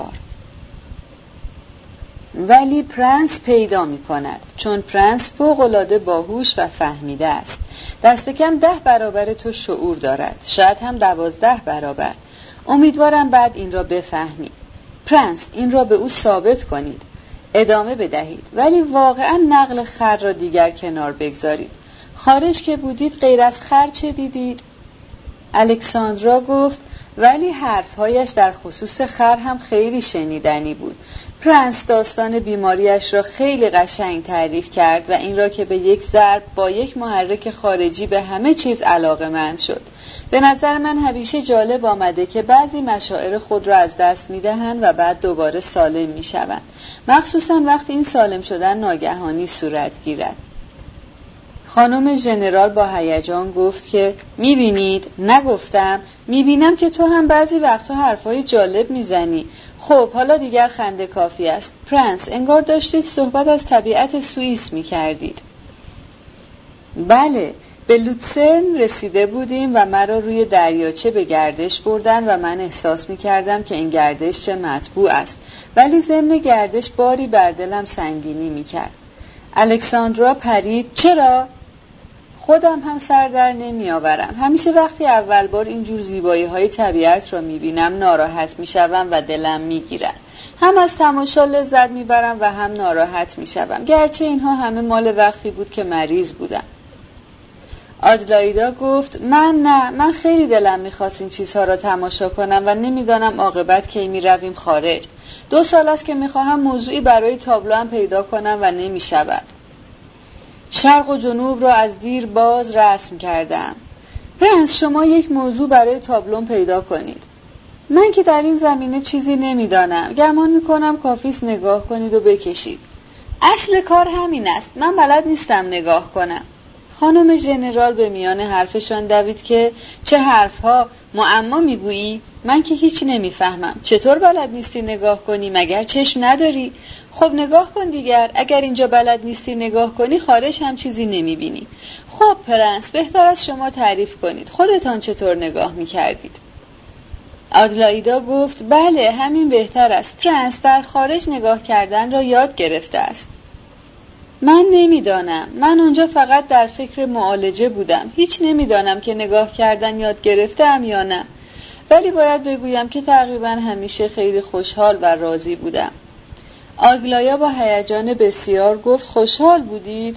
شما میتوانید از زندگی راضی باشید؟ آن وقت میگویید نگاه کردن یاد نگرفته اید؟ شما حتی میتوانید به ما یاد بدهید. آدلایدا گفت بله خواهش میکنم به ما یاد بدهید. پرنس خندید. من نمیتوانم چیزی به کسی یاد بدهم. خارج که بودم تقریبا از دهی که در آن بودم بیرون نرفتم. خیلی به ندرت سفرکی به همان نزدیکی ها میکردم. چه میتوانم به شما یاد بدهم؟ اول همینقدر بود که حوصله‌ام تنگ نشود و حالم به سرعت بهتر میشد. بعد هر روز برایم ارزش پیدا میکرد و هرچه میگذشت ارزش روزها در نظرم بیشتر میشد تا جایی که خودم به این حال پی بردم. وقتی میخوابیدم از زندگی راضی بودم و صبح که بیدار میشدم راضی تر. حالا علت چه بود نمیدانم. الکساندرا پرسید یعنی دلتان هوس سفر نمیکرد؟ هیچ جایی نبود که شما را بطلبد؟ اول چرا؟ اول میطلبید و مرا گرفتار اضطراب شدیدی میکرد. همش نگران آن بودم که آینده‌ام چه خواهد شد. میخواستم سرنوشتم را احساس کنم و مخصوصا گاهی دقایق بسیار ناآرامی را میگذراندم. میدانید اینجور دقایق گاهی در زندگی پیش می آید، مخصوصا وقتی آدم تنهاست. در نزدیکی ما یک آبشار بود، خیلی کوچک. آب باریکی بود که مثل ریسمانی از ارتفاع زیاد تقریبا به صورت قائم از کوه فرو می ریخت، اما ارتفاعش به نظر نمی آمد. نیم ورستی با ما فاصله داشت، اما خیال می کردی در 50 قدمی است. دوست داشتم شبها به صدایش گوش بدهم و در همین دقایق بود که استرابم به حد اعلا می رسید. گاهی ظهر هم وقتی به کوه می رفتم نیمه راه می ایستادم. در اطرافم کاج‌های کهن و بلند عطر تند سمق در هوا می پراکندند و آن بالا روی صخره ویرانه یک قلعه قدیمی از قرون وسطا باقی بود و آن پایین زیر پایم روستای کوچکمان به قدری دور بود که به زحمت دیده می شد. خورشید تابان بود و آسمان کبود و سکوت عجیب. و در این حال بود که گاهی احساس می‌کردم که می‌خواهم به جایی بروم. جایی مرا می‌طلبید و مثل این بود که اگر به خط مستقیم پیش بروم و مدتی طولانی به این راه ادامه بدهم، پشت آن خطی که آسمان و زمین به هم می‌رسند، تمام جواب معما را خواهم یافت و آنجا زندگی تازه‌ای خواهد بود که 1000 بار عمیق‌تر و پرشورتر از زندگی ماست. رویای شهر بزرگی را در سر داشتم، مثل ناپل که قصرهای فراوان دارد و زندگی همه جنب و جوش و پرآواز است. ولی خب آدم از این رویاها زیاد میپروراند و آن وقت به نظرم رسید که حتی در کنج زندان هم میشود زندگی عمیق و پرشوری داشت. آگلایا گفت من این فکر آخر را که حرف قابل تحسینی است وقتی 12 سالم بود در کتاب برگزیده آثار میخواندم. آدلایدا گفت اینها همه فلسفه است. شما فیلسوفید و آمده اید اینجا به ما درس بدهید. پرنس لبخندی زد و گفت شاید هم حق با شما باشد. شاید من واقعا فیلسوف باشم و کسی چه میداند. شاید هم قصد داشته باشم به دیگران تعلیم بدهم. شاید اینطور باشد که شما میگویید. شاید. آگلایا در تایید و ادامه حرف خواهرش باز گفت فلسفه شما دقیقاً همان فلسفه یولامپیا نیکولایونا است. این یولامپیا بیوه کارمندی است که گاهی اینجا می آید و مفتخوری است که سر سفره همه می نشیند. برای او مسئله اصلی زندگی این است که با خرجی هرچه کمتر امرار معاش کند. همش صحبت شاهی و سنار می کند، در حالی که زن پولداری است، حقه‌بازی است که لنگه ندارد. زندگی عمیق شما هم در زندان از همین جور حرف هاست و چه بسا 4 سال سعادتتان در آن دهکوره سوئیس هم چیزی جز همین نباشد که ناپلتان را به آن دادید و لابد خیال می‌کنید سود هم برده اید، ولی هرچه باشد از حد شاهی و سنار تجاوز نکرده اید. پرنس گفت درباره زندگی در زندان شاید با شما موافق نباشم. داستان مردی را شنیدم که 10-12 سال در زندان بود. این مرد یکی از بیماران پروفسور من بود. او هم به بیماری حمله مبتلا بود. گاهی مضطرب میشد و گریه میکرد و حتی یک بار اقدام به خودکشی کرد. زندگیش در زندان بسیار غم انگیز بود، ولی باور کنید ابداً به حقارت شاهی و سنار نبود. گرچه جز یک عنکبوت و درختکی که زیر پنجره اش رویده بود مونسی نداشت. ولی بهتر است داستان دیگری را برایتان بگویم. سال پیش با شخصی آشنا شدم که ماجرای عجیبی داشت، خیلی عجیب، خاصه به این علت که اینجور ماجراها خیلی کم برای مردم پیش می آید. این شخص یک بار همراه محکومان دیگری به روی سکوی اعدام رفته بود و حکم اعدامش را خوانده بودند. جرمش سیاسی بود و قرار بود تیربارانش کنند. 20 دقیقه بعد حکم 1 درجه تخفیف مجازاتش را خواندند. ولی خب در فاصله میان قرائت 2 حکم یعنی 20 دقیقه یا دست کم ربع ساعت با این یقین زنده بود که چند دقیقه دیگر به مرگی فوری خواهد مرد. نمیدانید چقدر دوست داشتم که گاهی وقتی احساسهای آن زمانش را به خاطر می‌آورد حرفهایش را بشنوم و بارها از او خواهش کردم که خاطراتش را برایم بازگو کند و او همه احوال خود را با روشنی عجیبی به یاد داشت و میگفت که هرگز جزئیات این دقایق را فراموش نخواهد کرد. در 19-20 قدمی سکویی که محکومان روی آن بودند و تماشاگران و سربازان پای آن ایستاده بودند 3 تیر در خاک فرو کرده بودند، زیرا شمار محکومان زیاد بود. 3 نفر اول را به پای ستونها بردند و به آنها بستند و روپوش مرگ را که کفن گشاد بلند سفیدی بود به آنها پوشاندند و کلاه سفیدشان را روی چشمانشان پایین کشیدند تا تفنگ را نبینند. بعد در برابر هر یک از تیرها 1 جوخه سرباز صف کشیدند. آشنای من 8مین نفر بود، یعنی میبایست جزو گروه 3 به پای ستونها برود. کشیش با صلیبش به آنها نزدیک میشد. آن وقت معلوم شد که بیش از 5 دقیقه دیگر به مرگش نمانده است. میگفت که این 5 دقیقه در نظرش فرصتی بی نهایت دراز میآمد، ثروتی بیکران بود. به نظرش می آمد که باید ظرف این 5 دقیقه چنان به ژرفی زندگی کند که فرصت فکر کردن به لحظه آخر را ندارد، به طوری که حتی کارهایی را که ظرف این 5 دقیقه می بایست بکند مشخص کرده بود. وقتی را که برای ودا با دوستان همبندش لازم بود حساب کرده و برای آن حدود 2 دقیقه وقت گذاشته بود. 2 دقیقه دیگر را به این اختصاص داده بود که برای بار آخر به خود فکر کند و وقت باقی را برای آنکه اطراف خود را سیر تماشا کند. خوب به یاد داشت که این 3 کار را خواسته بود بکند و وقت لازم را درست به همین صورت حساب کرده بود. آن روز 27 سال داشت و جوانی تندرست و نیرومند بود. به یاد می‌آورد که ضمن ودا با دوستانش از یکیشان سؤال بیجایی کرده و حتی با علاقه بسیار منتظر جوابش مانده بود و چون وداعش با دوستانش تمام شد نوبت به 2 دقیقه رسید که برای فکر کردن درباره وجود خود منظور کرده بود. از پیش می‌دانست که چه فکر خواهد کرد. همه‌اش می‌خواست هرچه سریع‌تر و روشن‌تر برای خود مجسم کند که چطور می‌شود که در این لحظه هست و زنده است و 3 دقیقه بعد شخصی یا چیز دیگری خواهد شد. اما آخر چه کسی و کجا خواهد بود؟ و می‌خواست ظرف این 2 دقیقه به این راز پی ببرد. در آن نزدیکی کلیسایی بود و گنبد مطلای آن در آفتاب برق می‌زد. به خاطر داشت که به این گنبد و به نوری که بر آن منعکس میشد زل زده بود و نمیتوانست از پرتو آن چشم بردارد. به نظرش میرسید که این اشعه ماهیت آینده اوست و او 3 دقیقه دیگر معلوم نبود چه جور با آنها در خواهد آمیخت. این جهل او و انزجار از این ابهام وحشت‌آور بود، ولی میگفت هیچ چیز در این هنگام برای او تابروباتر از این فکر مدام نبود که چه میشد اگر نمیمردم، چه میشد اگر زندگی به من باز داده میشد. آن وقت این زندگی برایم بی‌نهایت می بود و این بی‌نهایت مال من می بود. از هر دقیقه آن 1 قرن می ساختم و 1 لحظه از آن را هدر نمی دادم. حساب هر دقیقه آن را نگه می داشتم تا یکیشان را تلف نکنم.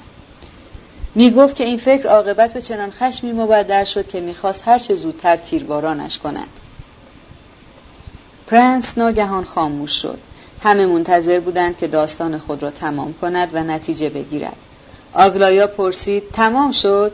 پرنس که لحظه‌ای در فکر فرو رفته بود پرسید: چه؟ بله، تمام شد. خب منظورتان از نقل این ماجرا چه بود؟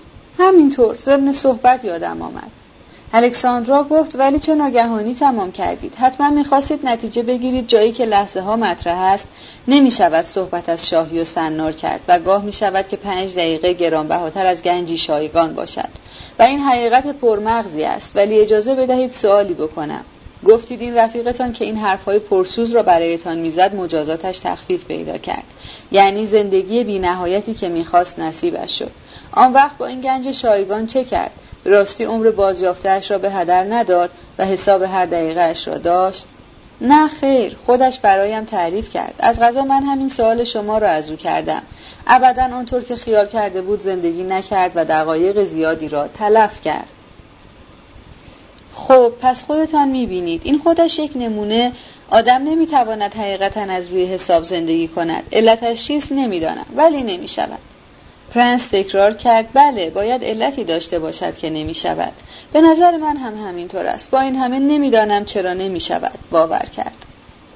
آگلایا گفت: پس خیال می کنید زندگی خودتان بیش از دیگران از روی عقل و حساب است؟ بله، بعضی وقتا این خیال هم از سرم گذشته است. و حالا هم فکر می کنید؟ پرنس مثل پیش با لبخندی آرام و حتی با کمرویی به آگلایا نگاه کنان جواب داد: بله. اما بلافاصله باز خندید و نگاهش شادمانه شد. آگلایا برآشفت و به طعنه گفت: زیر بار این همه تواضع خسته نمی‌شوید؟ و شما خیلی جسورید، چون می‌بینم همه‌اش می‌خندید. اما گفته‌های او به قدری بر من اثر گذاشت که بعد خوابش رو دیدم، درست خواب همین 5 دقیقه را. و با نگاهی جدی و جویان بار دیگر به شنوندگان خود نگاه کرد و چنان که ناراحت شده باشد و با این همه راست در چشم آنها نگاه کنان گفت: اوقاتتان از حرفای من تلخ نشده باشد.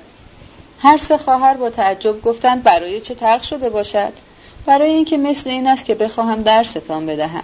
همه به خنده افتادند. پرنس ادامه داد: اگر اوقاتتان تلخ شده است عذر می‌خواهم، چون من خودم خوب می‌دانم که کمتر از همه از زندگی بهره بردم و کمتر از همه از زندگی چیز می‌فهمم.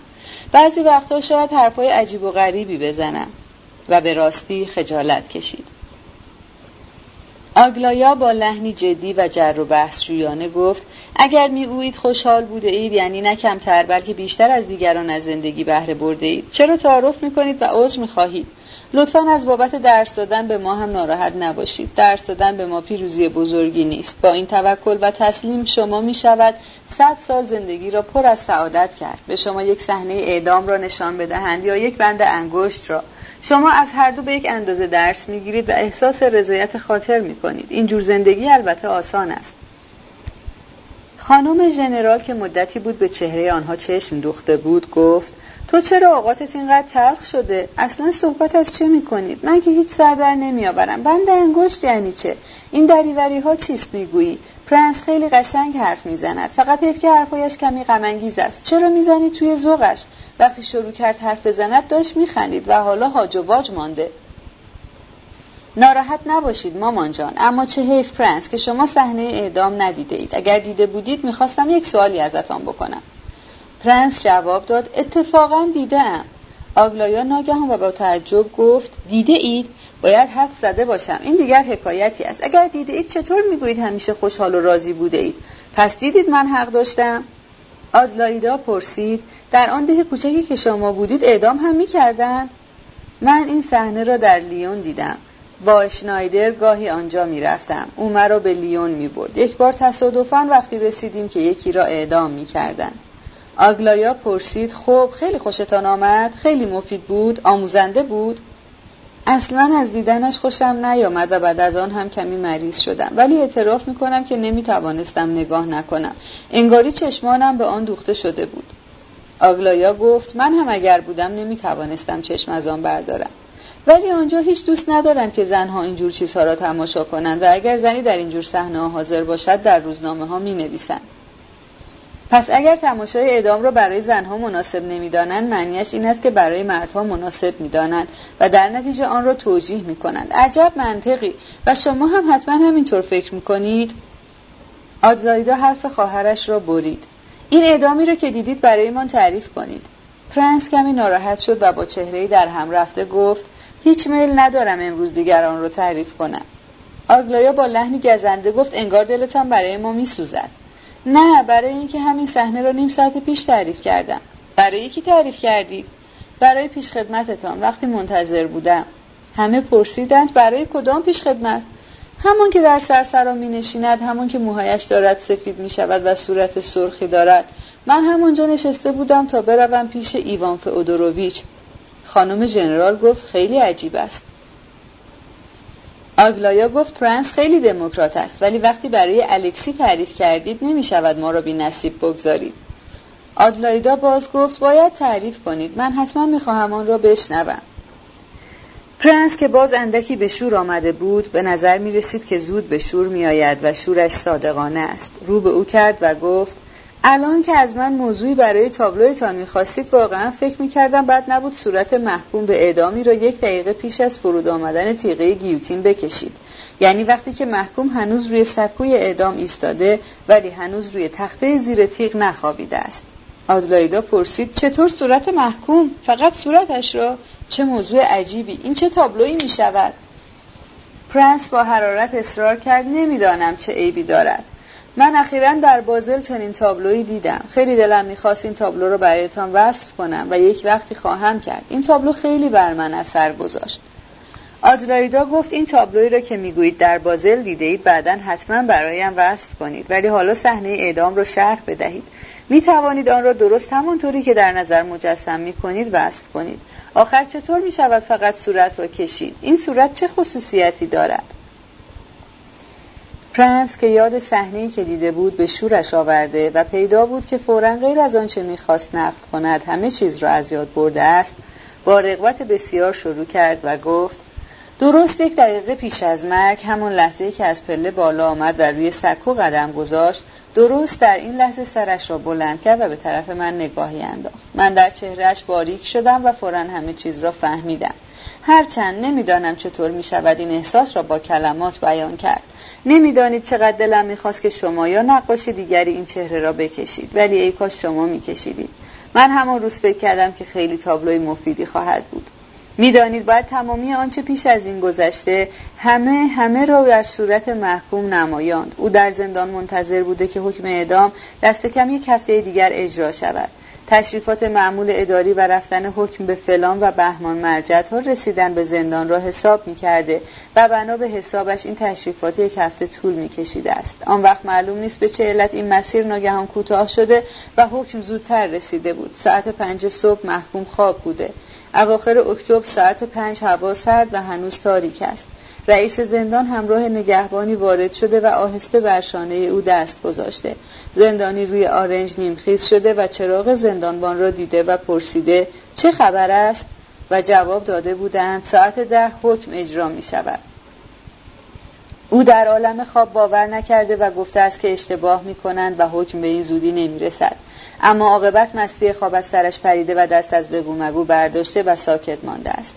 اینها مطالبی است که مردم میگفتند و من میشنیدم. بعد زندانی گفته بوده: ولی آخر اینجور 1 دفعه بیخبر خیلی سخت است، و باز ساکت شده و دیگر حاضر نشده حرفی بزند.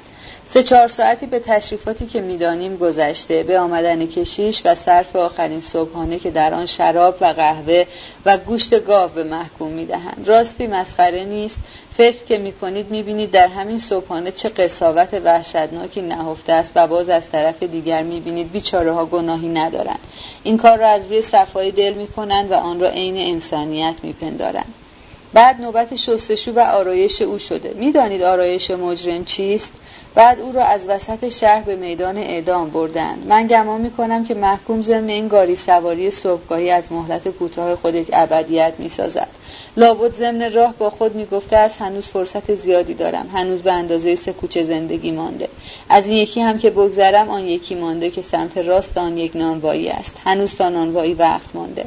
اما در اطراف خود انبوه مردم را میدیده و هیاهو و جنجالشان را میشنیده. 10,000 چهره، 10,000 جفت چشم، اینها همه را باید تحمل کند و از همه مهمتر این فکر که آن 10,000 نفر آدم زنده میمانند و فقط منم که کشته میشوم.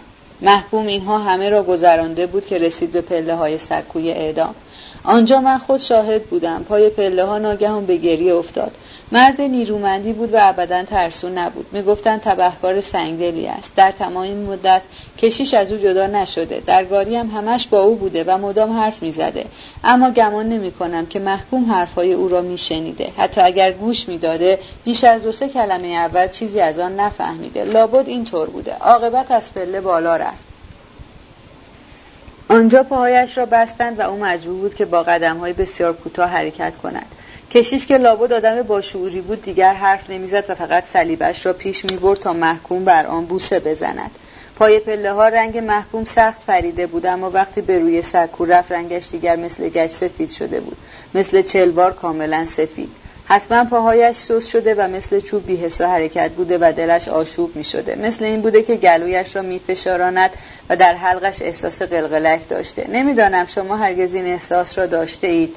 وقتی از چیزی سخت ترسیده باشید یا وقتی دقایق بسیار ناگواری را می‌گذرانید، وقتی عقل آدم سر جاست ولی دیگر هیچ توانایی برایش نمانده است. من گمان میکنم مثل وقتی که آدم در برابر یک خطر حتمی است، مثلا وقتی خانه دارد روی سر آدم خراب میشود، آدم عجیب میخواهد بنشیند و چشمانش را ببندد و منتظر بماند تا هرچه میخواهد پیش آید. آنجا وقتی این ضعف شروع شد، کشیش بیان که حرفی بزند با حرکتی سریع صلیبش را زیر لبهای او پیش میبرد.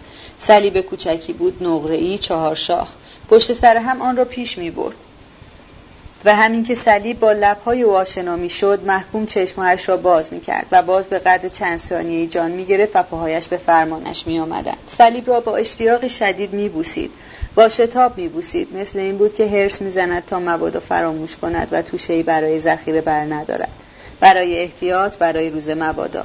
ولی بعید بود که در آن لحظه به فکر مذهب بوده باشد و این است که محکومان به ندرت در این آخرین ثانیه‌ها بیهوش می‌شوند. به عکس مغز با شدتی بی‌سابقه زنده و فعال است، یعنی با نیروی بسیار، با سرعتی بی‌نظیر، مثل ماشینی که دور برش داشته. من تصور می‌کنم که فکرهای گوناگون، فکرهای ناتمام مانده و چه بسا فکرهای موسیقی و نامربوط مثل چکش در مغز می‌کوبند. این یکی که دارد به من نگاه می‌کند یک قده بر پیشانی دارد. این متصدی گیوتین دگمه پایینی کتش زنگ زده. و در این احوال انسان از همه چیز آگاه است و همه چیز را به یاد می‌آورد. یک نقطه است که ممکن نیست فراموش شود و در تاریکی افتد و همه چیز دور همین نقطه حرکت می‌کند و می‌چرخد و فکرش را بکنید که این وضع تا آخرین ربع ثانیه ادامه دارد. گردن محکوم زیر تیغ قرار گرفته است و در انتظار و می‌داند و ناگهان صدای لغزیدن تیغ فولادین را که فرو می‌آید بالای سر خود می‌شنود. این صدا را بیشک میشنود. من اگر سرم زیر این تیغ قرار میگرفت، مخصوصا گوش تیز میکردم و صدایش را میشنیدم. شاید 1/10 لحظه بیشتر طول نکشد، ولی همین را بی تردید میشنوی و تصورش را بکنید که تا امروز بعضی بحث میکنند که شاید سر وقتی بریده شد و به یک گوشه افتاد تا 1 ثانیه آگاه است که بریده شده و به گوشه ای افتاده است. چه احساسی! حالا اگر 1 ثانیه نباشد و 5 ثانیه باشد چه؟ شما خوب از سکوی اعدام را طوری رسم کنید که فقط آخرین پله آن از نزدیک به وضوح دیده شود. محکوم به روی آن قدم گذاشته است. سرش یعنی چهرهش مثل گچ سفید است و کشیش صلیبش را جلو برده و محکوم لب‌های کبود شده خود را پیش آورده است و نگاه می‌کند و همه چیز را می‌داند. صلیب و سر محکوم موضوع اصلی تابلو است و چهره کشیش و دشخیم و دستیارانش و چند سر از تماشاگران که آن پایین سر بلند کردند و تماشا می‌کنند. اینها همه جنبه فرعی دارند و میتوانند در ابهام انگاری در مه رسم شوند. من این تابلو را به این صورت برای خود مجسم میکنم.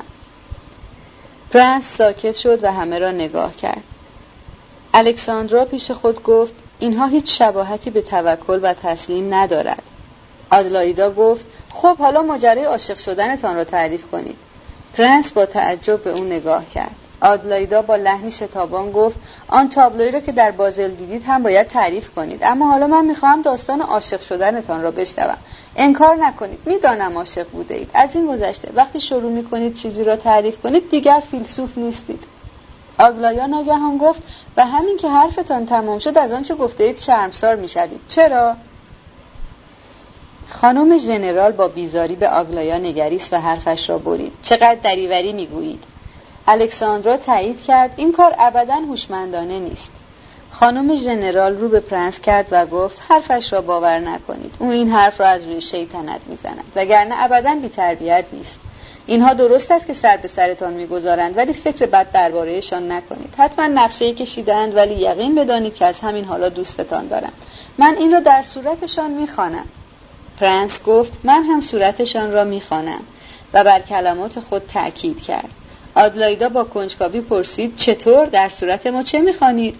دو تای دیگر هم کنجکاوانه پرسیدند: صورت‌های ما به شما چه میگویند؟ ولی پرنس ساکت ماند و سیمایش بسیار جدی بود. همه منتظر پاسخش بودند. پرنس آهسته ولی جدی جواب داد: بعد میگویم. آگلایا صدا بلند کرد: شما میخواهید به هر قیمت که شده کنجکاوی ما را تحریک کنید. قیافه‌تان چه جدی است. آدلایدا باز با لحن شتابان خود گفت: خب قبول، ولی اگر شما حقیقتاً قیافه شناسید نمیتوانید عاشق نشده باشید. یعنی من درست حد زدم. تعریف کنید. پرنس با همان آهستگی و لحن جدی گفت: من عاشق نشده ام، از راه دیگری خوشبخت بودم. چطور؟ از چه راه؟ پرنس عمیقاً در فکر فرو رفته گفت: خب برایتان تعریف میکنم. 6 صفحه 110. پرنس شروع به صحبت کرد و گفت: شما همه طوری با کنجکاوی به من نگاه میکنید که میترسم اگر کنجکاویتان ارضا نشود از من دلگیر شوید. ولی بعد فوراً با لبخندی افسود: نه شوخی میکنم. آنجا همدمهایم همه بچه بودند و من فقط با آنها دمخور بودم. فقط با آنها. آنها بچه های همان ده بودند، همهشان، و به مدرسه میرفتند، ولی من کاری به درس و مشقشان نداشتم. مدرسه معلم داشت، اسمش هم ژول تیبو بود. البته شاید چیزکی هم یادشان میدادم، ولی فقط وقتم را با آنها میگذراندم و 4 سالی که آنجا بودم به این شکل گذشت. احتیاج به چیز دیگری نداشتم. با آنها از همه چیز حرف میزدم و هیچ چیز را از آنها پنهان نمیکردم. پدران و کسان آنها از من در خشم بودند، چون عاقبت کار به جایی رسیده بود که بچه‌ها نمیتوانستند دست از من بردارند و مدام دور من جمع بودند، به طوری که دست آخر معلم مدرسه چشم دیدن مرا نداشت و بزرگترین دشمن من شده بود. من در آن ده دشمن زیاد داشتم و فقط علتش بچه‌ها بودند. حتی شنایدر ملامتم میکرد و من نمیفهمیدم چرا اینقدر نگرانم، چون همه چیز را میشود به بچه‌ها گفت، همه چیز را. من اغلب در حیرت بودم از اینکه بزرگسالان بچه‌ها را چه کم میشناسند. حتی پدران و مادران بچه‌های خود را نمیشناسند. هیچ چیز را نباید از بچه‌ها پنهان کرد، این بهانه که بچه‌اند و باید صبر کرد تا بزرگ شوند. چه فکر غم انگیز و نابجایی. بچه‌ها خوب متوجه میشوند که والدینشان آنها را زیاد کوچک و بیشعور میشمارند، حالان که آنها همه چیز میفهمند. آدم بزرگان نمیدانند که کودکشان حتی در تنگناهای دشوار میتواند با راهنمایی‌های بسیار هوشمندانه راهگشا باشد. وای خدا، وقتی این مرغکان زیبا به شما چشم می‌دوزند و با دل شاد آنچه را میگویید باور میکنند، چه شرم‌آور است که آنها را فریب بدهیم. من آنها را مرغکی مینامم، چون در دنیا زیباتر از پرندگان کوچک چیزی نیست. البته خشم اهالی ده نسبت به من بیشتر به علت مورد خاصی بود، اما تیبو فقط از سر حسد با من دشمن بود. اول فقط سر می‌جنباند و تعجب می‌کرد چطور است که بچه‌ها حرف‌های مرا می‌فهمند ولی گفته‌های او را تقریباً هیچ نمی‌فهمند، و بعد وقتی به او گفتم که نه من به بچه‌ها چیزی یاد می‌دهم نه او و هر دو باید از آنها چیز بیاموزیم، مسخره‌ام کرد. نمی‌فهمم او که خود پیوسته با کودکان به سر می‌برد چطور می‌توانست به من حسادت کند و تهمت بزند. آخر روح آدم با بچه‌ها از پریدی پاس.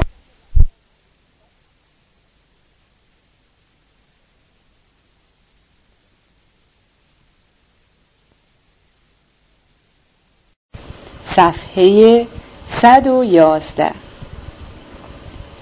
اما تیبو فقط از سر حسد با من دشمن بود. اول فقط سر می جنباند و تعجب می کرد چطور است که بچه‌ها حرف‌های مرا می فهمند ولی گفته‌های او را تقریباً هیچ نمی‌فهمند. و بعد وقتی به او گفتم که نه من به بچه ها چیزی یاد میدهم نه او و هر دو باید از آنها چیز بیاموزیم، مسخره هم کرد. نمیفهمم او که خود پیوسته با کودکان به سر میبرد چطور میتوانست به من حسادت کند و تهمت بزند. آخر روح آدم با بچه ها از هر پلیدی پاک می شود و شفا می یابد. در درمانگاه شنایدر بیماری بود بسیار بدبخت، به قدری بدبخت که نظیرش مشکل پیدا می شود. او را به شنایدر سپرده بودند که جنونش معالجه شود، ولی من گمان می کنم او دیوانه نبود، بلکه فقط بیش از اندازه رنج کشیده بود و بیماریش همین بود. اگر می دانستید که این بچه های ما عاقبت برای او چه شدند، اما بهتر است که ماجرای این بیمار را بعداً برایتان بگویم. حالا برایتان تعریف می کنم که ماجرا از کجا شروع شد. بچه ها اول از من با این قد بلند و این بی دست و پایی هم خوششان نمی آمد. خودم می دانم که بر رویی ندارم. از اینها گذشته خارجی هم بودم. بچه ها ابتدا مسخره هم می کردن و بعد وقتی دیدند که ماری را بوسیدم شروع کردند سنگ انداختن، ولی من یک بار بیشتر ماری را نبوسیدم. پرنس که لبخند شنوندگان خود را دید فوراً گفت نه نخندید، ابداً عشقی در کار نبود. اگر می دانستید چه موجود سیاه روزی بود، دل شما هم به اندازه من برایش می سوخت. ماری اهل همان ده ما بود. مادرش پیرزن فرتوتی بود، به قدری بیچاره بود که کدخدای ده اجازه داده بود یکی از دو پنجره ویرانه‌اش را به صورت پیشخوانی درآورد و چیزهای از قبیل بند کفش و نخ و سیگار و صابون بفروشد و شاهی سناری به دست آورد و بخور و نمیر زندگی کند. بیچاره بیمار بود و پاهایش ورم داشت، به طوری که از جایش تکان نمیخورد.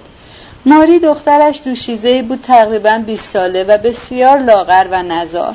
مدتها بود سل گرفته بود. با این همه مدام از این خانه به آن خانه میرفت و خدمتکار روزمزد بود. برای کارهای دشوار رخت میشست، کف اتاقها را کهنه خیس میکشید یا حیاط را جارو یا زیر پای دامها را پاک میکرد. یک روز یک فروشنده سیار فرانسوی گولش زد و با خود برد و یک هفته بعد تنها در راه رهایش کرد و خود پنهانی گریخت. ماری گدایی کنان سراپا گلی با لباس و کفشی پاره پاره خود را به ده رسانید. یک هفته پیاده راه رفته و شبها در صحرا خوابیده و سخت سرما خورده بود. پاهایش همه آبله زده و دستهایش ورم کرده و ترک خورده بود. البته ماری پیش از آن هم هرگز دختر قشنگی نبود، فقط چشمهای آرام و مهربان و معصومی داشت و بسیار ساکت بود، به طوری که یک بار که ضمن کار کمی زمزمه کرده بود، یادم هست همه تعجب کرده و با خنده و ریشخند گفته بودند اوهو ماری آواز میخواند، ماری آواز میخواند. و ماری سخت خجالت کشیده و فوراً ساکت شده بود و دیگر کسی صدایش را نشنیده بود. آن وقتا هنوز با او مهربان بودند، اما وقتی آنجور درمانده و بیمار با پر و پای زخمی به ده بازگشت، دیگر هیچ کس دلش برایش نمیسوخت. وای که مردم اینجور وقتها چه بیرحمند، در پیش داوریهای خود چه تعصبی دارند. پیش از همه مادرش بود که به او خشم گرفت و توی سرش زد که تو آبروی مرا بردی و اولین کسی بود که رسوایش کرد. وقتی مردم ده شنیدند که ماری برگشته است، همه به ویرانه پیرزن شتابیدند تا او را تماشا کنند. تقریبا همه اهل ده در آن کلبه جمع شده بودند، همه پیرمرد و بچه و زن و دختر، همه انبوهی عجول و حریص. ماری گرسنه با پیرهنی پاره روی کف کلبه پیش پای مادرش افتاده بود و گریه میکرد. مردم که رسیدند صورتش را با موهای پریشانش پوشاند و خود را بر زمین چسباند. از هر طرف طوری تماشایش میکردند که گفتی کثافتی از روی خواب افتاده. پیرمردان محکومش میکردند و دشنامش میدادند. جوانها حتی به او میخندیدند. زنها ناسزا می گفتند و چنان خارش می شمردند که گفتی روتیلی است و سزاوار که زیر لگد له شود. مادرش از او دفاع نمی کرد، هیچ، نشسته بود و از سر تایید ناسزاهای دیگران سر تکان می داد. پیرزن سخت بیمار بود و چیزی به مرگش نمانده بود و به راستی هم 2 ماه بعد مرد. خوب می دانست که مردنی است، با این همه تا دم مرگ به فکر آشتی با دخترش نیفتاد. حتی یک کلمه با او حرف نمی زد و او را از خود می راند و از اتاق بیرونش می کرد تا در راه رو بخوابد و می شود گفت که غذایش هم نمی داد. می بایست پاهای بیمارش را در آب گرم بگذارد. ماری هر روز پاهای او را با آب گرم می شست و از او پرستاری می کرد. مادر خدمات او را میپذیرفت اما لب از لب بر نمی‌داشت و از راه همدردی دلش را به دست نمی‌آورد. ماری این همه را تحمل می‌کرد و من بعدها وقتی با او آشنا شدم دیدم که او خود نیز به مادرش و دیگران حق می‌دهد و خود را موجودی بسیار حقیر و در خور تحقیر می‌شمارد. وقتی پیرزن کاملا زمینگیر شد، پیرزنان ده چنان که رسمشان بود می‌آمدند و به نوبت پرستاری و تر و خشکش می‌کردند. آن وقت دیگر به راستی به ماری چیزی ندادند بخورد. در ده همه او را از خود می‌راندند و کسی حاضر نبود مثل گذشته کاری به او بدهد. مثل این بود که همه می‌خواستند به رویش تف بیاندازند و حتی مردها ملاحظه زن بودنش را نمی‌کردند و در حضورش وقیح بودند و حرف‌های رکیک می‌زدند. گاهی بسیار به ندرت روزهای یک شنبه مست که می‌کردند از سر ریشخند شاهی سناری جلویش روی زمین می‌انداختند. ماری حرفی نمی‌زد و سکه را برمی‌داشت. از همان وقت خون سرفه می‌کرد. عاقبت فلاکتش به جایی رسید که ژنده‌هایش از تنش می‌ریخت به طوری که خجالت می‌کشید از خانه بیرون بیاید. از وقتی برگشته بود پا به رهنه بود. آن وقت بود که خاص کودکان دست جمعی 40 نفری می‌شدند که به مدرسه می‌رفتند. شروع کردند او را به شدت آزردن و حتی گل به رویش پرتاب کردند. از گاوچران ده خواهش کرد اجازه دهد که مواظب گاوهایش باشد، ولی گاوچران او را از پیش خود راند. با این همه ماری بی اجازه او سحر همراه گاوها از ده به صحرا میرفت و از گاوها حفاظت میکرد. گاوچران وقتی دید که کار ماری به راستی برایش سودمند است، دیگر او را از خود نراند و حتی گاهی کمی از باقی مانده نان و پنیرش را به او میداد و این کار را نهایت بزرگواری در حق او میشمرد. وقتی مادر ماری مرد، کشیش ده شرم نکرد و در حضور همه در کلیسا او را رسوا کرد. ماری با همان ژنده‌هایش پای تابوت ایستاده گریه می‌کرد. جمعیت زیادی آمده بودند تا او را گریه کنان دنبال تابوت می‌رفت تماشا کنند. آن وقت کشیش که جوان بود و آرزو داشت روزی واعظ بزرگی بشود، رو به مردم کرد و ماری را نشان داد و گفت: این کسی است که مادرش را که با آبرو پیر شده بود به گور فرستاد. و این البته حقیقت نداشت، زیرا مادر ماری از 2 سال پیش از آن بیمار بود. کشیش ادامه داد: تماشایش کنید، آنجا جلوی شما ایستاده و جرأت نمی‌کند سر بلند کند، زیرا انگشت خدا نشانش کرده است.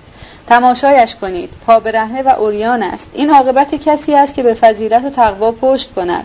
حالا این کیست؟ دختر آن مادر است. و از این دست حرفا فراوان. و فکرش رو بکنید رسالت این کشیش بر دل همه نشست. اما آن وقت ماجرای عجیبی روی داد. بچه ها به میان آمدند، زیرا آن وقت دیگر بچه ها همه طرفدار من شده بودند و ماری را دوست داشتند. حالا چه شده بود؟ من میخواستم به ماری کمکی بکنم. او احتیاج به پول داشت ولی من هیچ وقت پولی نداشتم. یک سنجاق کراوات الماس داشتم، آن را به کت‌شلواری دوره‌گردی فروختم. او در دهات دور میگشت و لباس‌های نیمدار می‌خرید و می‌فروخت. سنجاقی را که به یقین 40 فرانک می‌ارزید برداشت و 8 فرانک به من داد. من مدتی منتظر بودم که ماری را تنها پیدا کنم. عاقبت روزی بیرون ده کنار راهبند در کوره راهی که به کوه می‌رفت زیر درختی او را دیدم. 8 فرانکم را به او دادم و گفتم که مواظب باشد آن را گم نکند، چون دیگر پولی نخواهم داشت که به او بدهم. آن وقت او را بوسیدم و خیالش را آسوده کردم که خیال نکند قصد بدی دارم. و او را نه به آن سبب بوسیدم که عاشقش شدم، بلکه دلم برایش می‌سوزد و از همان اول هرگز او را نه مقصر بلکه فقط نگونبخت می‌شمردم. مدتی همانجا سعی کردم دلداریش دهم و به او بقبولانم که نباید خود را خوار و در برابر مردم گناهکار بشمارد، ولی مثل این بود که منظور مرا نمی‌فهمید. من فوراً متوجه این نکته شدم، هرچند که او تقریباً تمام وقت روبروی من سر به زیر انداخته ایستاده بود و سخت خجالت می‌کشید.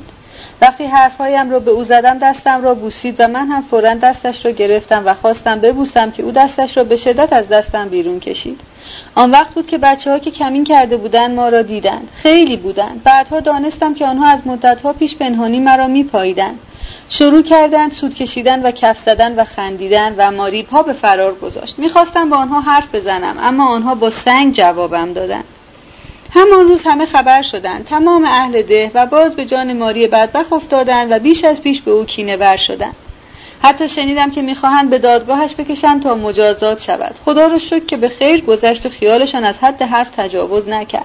اما در عوض بچه‌ها دست از سر او بر نمی داشتند و بیش از پیش آزارش می دادند و خاک و گل بر سرش می ریختند.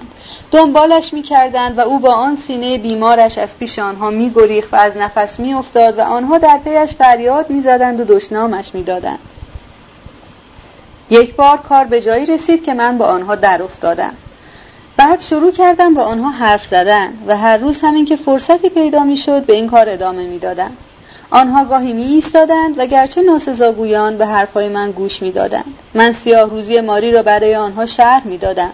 به زودی دیگر فحش نمی دادند و ساکت دور می شدند. کم کم با هم صحبت می کردیم و من هیچ چیز را از آنها پنهان نمی کردم و درباره همه چیز برایشان حرف می زدم. آنها با کنجکاوی بسیار گوش می دادند و طولی نکشید که دلشان نسبت به ماری نرم شد. بعضی از آنها وقتی او را می دیدند بی ایستادند و به مهربانی سلام می کردند.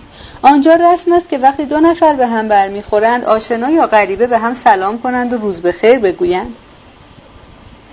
وقتی فکرش را میکنم میبینم که ماری باید خیلی تعجب کرده باشد. یک روز دو دختر بچه از خانه خوراکی برداشتند و برایش بردند. بعد پیش من آمدند و برایم گفتند که چه کردند. تعریف کردند که ماری گریه کرده است و حالا آنها او را خیلی دوست دارند. طولی نکشید که بچه‌های ده همه با او دوست شدند و همراه او به من هم محبت پیدا کردند. اغلب پیش من می آمدند و از من می خواستند که برایشان حرف بزنم. خیال می کنم که خوب حرف می زدم چون می دیدم که با علاقه به حرفهایم گوش می دهند.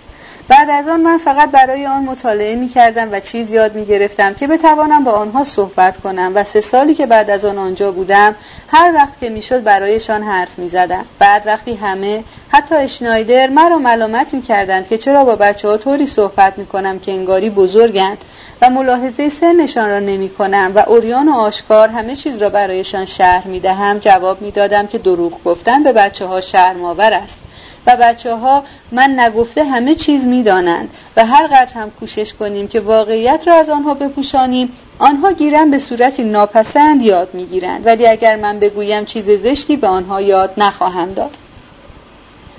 خوب است که همه کودکی خود را به یاد آورند، ولی هرچه می گفتم آنها قبول نمی کردند.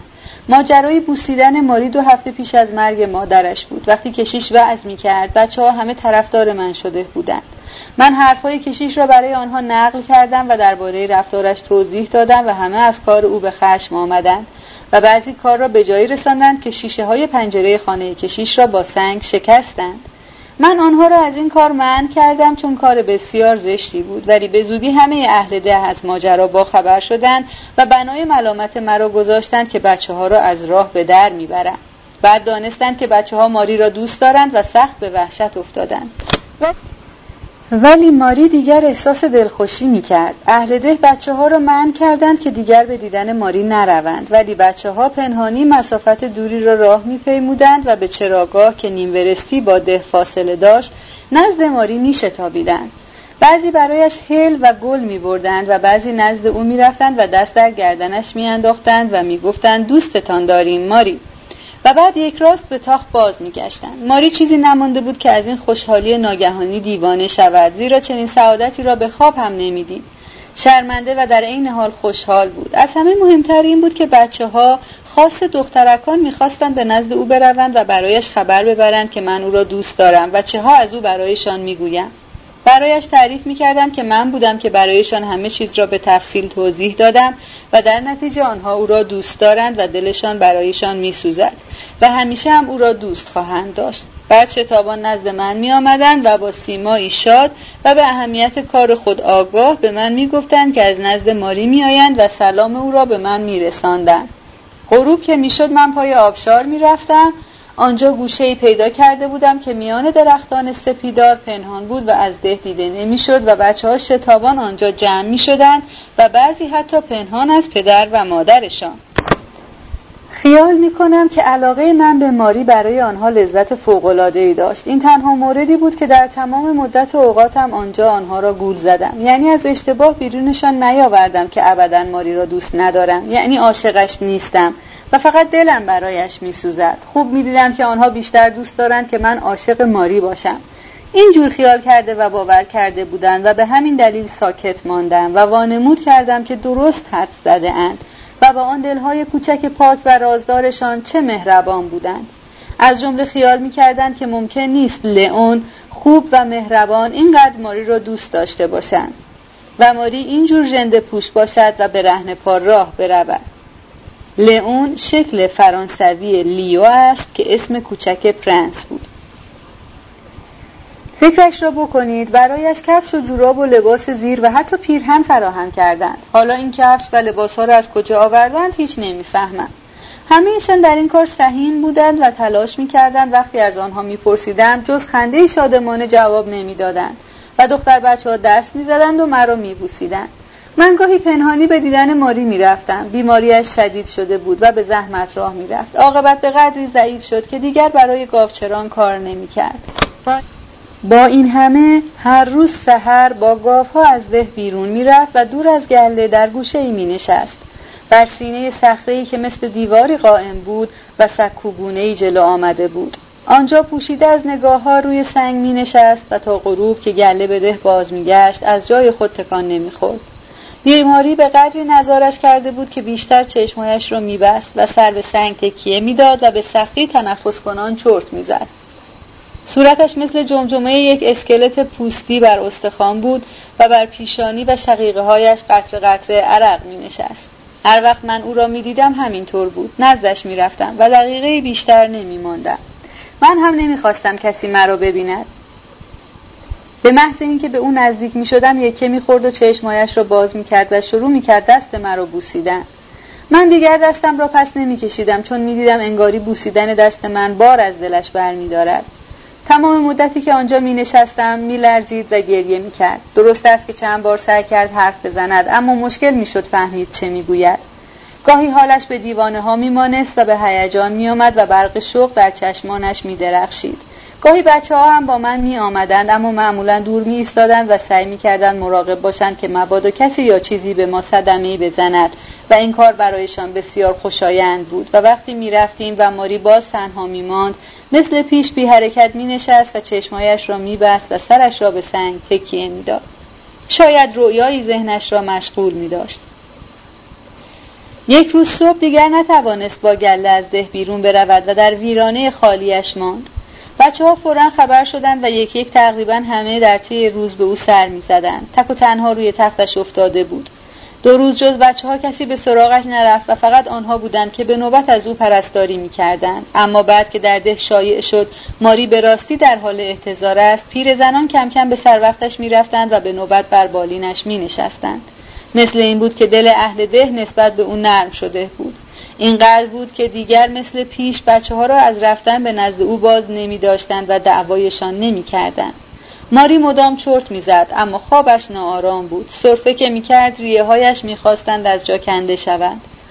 پیرزنان بچه‌ها را از نزد او میراندند اما بچه‌ها باز میگشتند و پای پنجره‌اش جمع میشدند. گاهی فقط برای لحظه‌ای همینقدر که بگویند روزت بخیر ماری خوب ما. و ماری همین که آنها را به قدر لحظه‌ای میدید یا صدایشان را میشنید جان میگرفت. و بی اعتنا به سفارش پیرزنها سعی میکرد که روی آرنج نیز نیمخیز شود و با حرکت سر از آنها تشکر میکرد. مثل گذشته هر بار چیزکی برایش میآوردند ولی ماری تقریبا چیزی نمیخورد. باور کنید بچه ها باعث شدند که ماری با دل خوش بمیرد. آنها باعث شدند که ماری ذلت سیاه خود را فراموش کند. مثل این بود که بچه ها پوزشش را پذیرفته باشند چون تا دم مرگ خود را گناهکار بی‌امیدی میشمرد. بچه ها هر روز صبح مثل مرغکانی بر پنجرهش بال می زدند و فریاد می کردند ماری تو را دوست داریم. ماری به زودی جان سپرد. من خیال می کردم بسیار بیش از این زنده می ماند. شب آخر پیش از غروب آفتاب به سراغش رفتم. خیال می کنم مرا شناخت و من برای بار آخر دستش را فشردم. وای که دستش چه خشکیده بود. صبح روز بعد آمدند و خبر آوردند که ماری مرده. آن وقت دیگر جلوی بچه ها را نمی شد گرفت. آنها تابوتش را به گل آراستند و تاج گلی هم روی سر خودش گذاشتند. کشیش دیگر مرده بی‌نوا را لجنمالی نکرد. جمعیتی برای تشییع جنازه‌اش نیامد. فقط چند نفری از سر کنجکاوی برای تماشا. اما وقتی خواستند تابوت را از زمین بلند کنند و به گورستان ببرند، بچه‌ها همه از هم پیشی می‌جستند تا خود آن را بر دوش بگیرند، اما چون زورشان نمی‌رسید فقط کمک کردند و دنبال تابوت دویدند و گریه می‌کردند. از آن وقت به بعد گور ماری پیوسته مورد احترام بچه‌های ده بود. هر سال آن را از گل می‌پوشاندند و اطراف آن را بوته‌های گل سرخ کاشتند. از آن به بعد اهل ده شروع کردند از بابت بچه‌هاشان مرا آزار دادن. کشیش و معلم مدرسه بیش از دیگران خشم مردم را علیه من تیز می‌کردند. به شدت قدغن کردند که بچه‌ها با من حرف بزنند و اشنایدر حتی قول داد که مراقب باشد که بچه‌ها به من نزدیک نشوند. اما رابطه بچه‌ها با من قطع نشد. از دور یکدیگر را می‌دیدیم و با اشاره با هم ارتباط داشتیم. آنها یادداشت‌های کوچکی برای من می‌فرستادند. البته این سختگیری‌ها بعدها برطرف شد. اما پیش از آن این محبت‌های کودکان بسیار دلچسب بود. این اذیت‌ها بچه‌ها را به من نزدیک‌تر کرد. سال آخر حتی می‌شود گفت که با تیبو و کشیش هم آشتی کردم، اما اشنایدر با من خیلی حرف می‌زد و درباره روش تربیتی من که آن را برای بچه‌ها زیان‌آور می‌شمرد با من بحث می‌کرد. ولی چه روشی؟ اشنایدر عاقبت فکر عجیب خود را درباره من بروز داد. این صحبت مال وقتی بود که دیگر داشتم برمیگشتم. گفت که دیگر یقین کامل دارد که من خود پاک بچه‌ام. خلاصه با بچه‌ها هیچ فرقی ندارم و فقط از حیث رشد و شکل ظاهر صورتم به بزرگسالان میمانم. حالان که از حیث رشد روحی و خلق و خو و حتی شعور رشد نکردم و 60 سالم هم که بشود همینطور باقی میمانم. من از این حرف او خیلی خندیدم. خب حرفش که البته درست نبود. آخر کجای من بچه است؟ اما از یک جهت حق داشت. حقیقت این است که از معاشرت با آدم بزرگ‌ها خوشم نمی‌آید. این چیزی است که خودم مدت هاست فهمیدم. علتش هم این است که نمی‌توانم با آنها سر کنم. هر حرفی هم که به من بزنند و هر قدر هم که با من مهربان باشند، نمی‌دانم چرا با آنها بودن برایم مشکل است و خیلی خوشحال می‌شوم که زودتر آنها را بگذارم و بروم پیش رفقایم. و رفقایم همیشه بچه‌ها بودند. اما نه به دلیل اینکه خودم بچه‌ام، بلکه دلم از روی سادگی به آنها میل می‌کند. وقتی در همان اوایل اقامتم در ده افسرده بودم و تنها به کوه پناه می‌بردم، یا وقتی تنها در ده سرگردان بودم و خاص ظهر که خیلی پر جیغ و ویغ بچه‌ها را می‌دیدم که از مدرسه مرخص شده اند و کیف بر پشت و لوح زیر بغل می‌دوند و فریاد می‌زنند و می‌خندند و بازی می‌کنند، دلم پر می‌زد و به سمتشان کشیده میشد. نمیدانم، ولی هر بار که آنها را میدیدم احساس فوق‌العاده شدید شادمانی در دل داشتم. می ایستادم و خنده شیرینکامی بر لب، به پاهای کوچک و بیقرار و همیشه دوانشان چشم می‌دوختم و این پسرکان و دخترکان را تماشا می‌کردم که با هم می‌دوند و می‌خندند یا گریه می‌کنند. چون بسیاری از آنها در راه مدرسه به خانه فرصت دعوا و کتککاری هم یافته بودند. اشک‌هاشان را که می‌ریختند باز آشتی می‌کردند و بازیکنان می‌رفتند. و من از تماشای آنها بار غم دلم را از یاد می‌بردم. در تمام این 3 سال نمی‌توانستم بفهمم که مردم چطور افسرده‌اند و قصه چرا می‌خورند. نمی‌فهمیدم که مردم چه غمی دارند و چطور می‌توانند افسرده باشند. تمام سرنوشتم با آنها گره خورده بود و هرگز خیال نمی‌کردم که روزی از آن ده دور شوم. و هرگز از ذهنم نمی‌گذشت که زمانی به روسیه برگردم. خیال می‌کردم که تا آخر عمر همانجا می‌مانم، اما دیدم که اشنایدر دیگر نمی‌تواند بار زندگی مرا تحمل کند. بعد مسئله‌ای پیش آمد و ظاهراً به قدری مهم بود که او خود مرا شتاباند که هر چه زودتر برگردم و از طرف من به نامه‌ای که از روسیه رسیده بود جواب داد. حالا من باید درباره این نامه تحقیق کنم و ببینم موضوع چیست و احیاناً با کسی مشورت کنم. چه بسا آینده‌ام به کلی عوض شود. اما مسئله این نیست و اینجور چیزها اهمیتی ندارد. مهم این است که با این سفر زندگی من سراسر عوض شده است. من خیلی چیزهایی را که به آنها دل بسته بودم آنجا گذاشتم. خیلی چیزهای مهم از دستم رفت.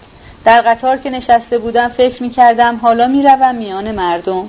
می‌دانم که از زندگی آدم‌ها هیچ نمی‌دانم، ولی زندگی تازه‌ای برایم شروع شده است. تصمیم گرفتم که کارم را با درستی و جدیت دنبال کنم. شاید حشر و نشر با مردم برایم خسته کننده و مشکل باشد. قبل از همه چیز تصمیم دارم که با همه مؤدب و صادق باشم و لابد کسی از من بیش از این انتظاری نخواهد داشت. شاید اینجا هم خیال کنند طفلی بیش نیستم. خب بگذار خیال کنند. مگر همه نمیدانم چرا خیال نمی کنند ابلهم. در حقیقت هم زمانی به قدری مریض بودم که به خلها بیشباهت نبودم، ولی وقتی خودم میفهمم که مردم خیال میکنند بیشعورم، چطور میشود گفت که بیشعورم؟ وقتی به جمعی وارد میشوم با خودم میگویم حالا همه خیال میکنند مغزم پاره سنگ برمیدارد. حالا که اینطور نیست، همه چیز را میفهمم و هیچ کس نمیفهمد که میفهمم. اغلب ذهنم به این مشغول است. وقتی برلین بودم چند نامه کوچک از سوئیس برایم رسید که بچه‌ها برایم نوشته بودند. آنجا بود که تازه فهمیدم چقدر آنها را دوست داشتم. خواندن اولین نامه خیلی دردناک است. وای نمیدانید این بچه‌ها ضمن مشایعت من به ایستگاه راهن چقدر غصه‌دار بودند. از یک ماه پیش خود را برای مشایعت آماده کردند. لئون می‌رود، لئون دیگر بر نمی‌گردد. هر روز غروب مثل گذشته پای آبشار جمع می شدیم و همهش صحبت از آن می کردیم که چطور از هم جدا خواهیم شد. گاهی جمعمان به شادمانی می گذشت. فقط شب وقت خداحافظی بچه ها محکم به گردنم می آویختند و مرا به گرمی می بوسیدند. حالان که در گذشته چنین چیزی نبود. بعضی پنهان از دیگران با شتاب پیش من می آمدند و قصدشان فقط این بود که مرا تنها و جدا از دیگران ببوسند. روز عزیمت همه ایشان با من تا ایستگاه آمدند. ایستگاه راهن نزدیک یک برست با ده فاصله داشت. خودداری می‌کردند که اشکشان جاری نشود، اما خیلی ها خاص دختر بچه ها تاب نیاوردند و با صدا به گریه افتادند. ما عجله می‌کردیم تا مبادا دیر برسیم، اما ناگهان یکی از آنها وسط راه با آن دست‌های کوچکش خود را به من می‌آویخت و مرا می‌بوسید و همین باعث می‌شد که همه از حرکت باز ایستند و ما گرچه عجله داشتیم چاره‌ای نداشتیم. همه می ایستادند و صبر می کردند تا بوسیدنش تمام شود. وقتی عاقبت در واگن نشستم و واگن به راه افتاد، همه یک صدا هورا کشیدند و مدتی دراز تا قطار دیده می شد از جای خود حرکت نکردند و من هم از پنجره به آنها چشم دوخته بودم. حالا گوش کنید، همین کمی پیش که به این اتاق آمدم و در صورتهای مهربان شما باریک شدم، آخر من حالا خیلی دوست دارم با دقت به صورت مردم نگاه کنم. و اولین کلمات شما را شنیدم، اول بار بعد از آن ودا، بار از دلم برداشته شد. همین الان فکر می‌کردم شاید من از آنهایی هستم که به راستی بختیارند.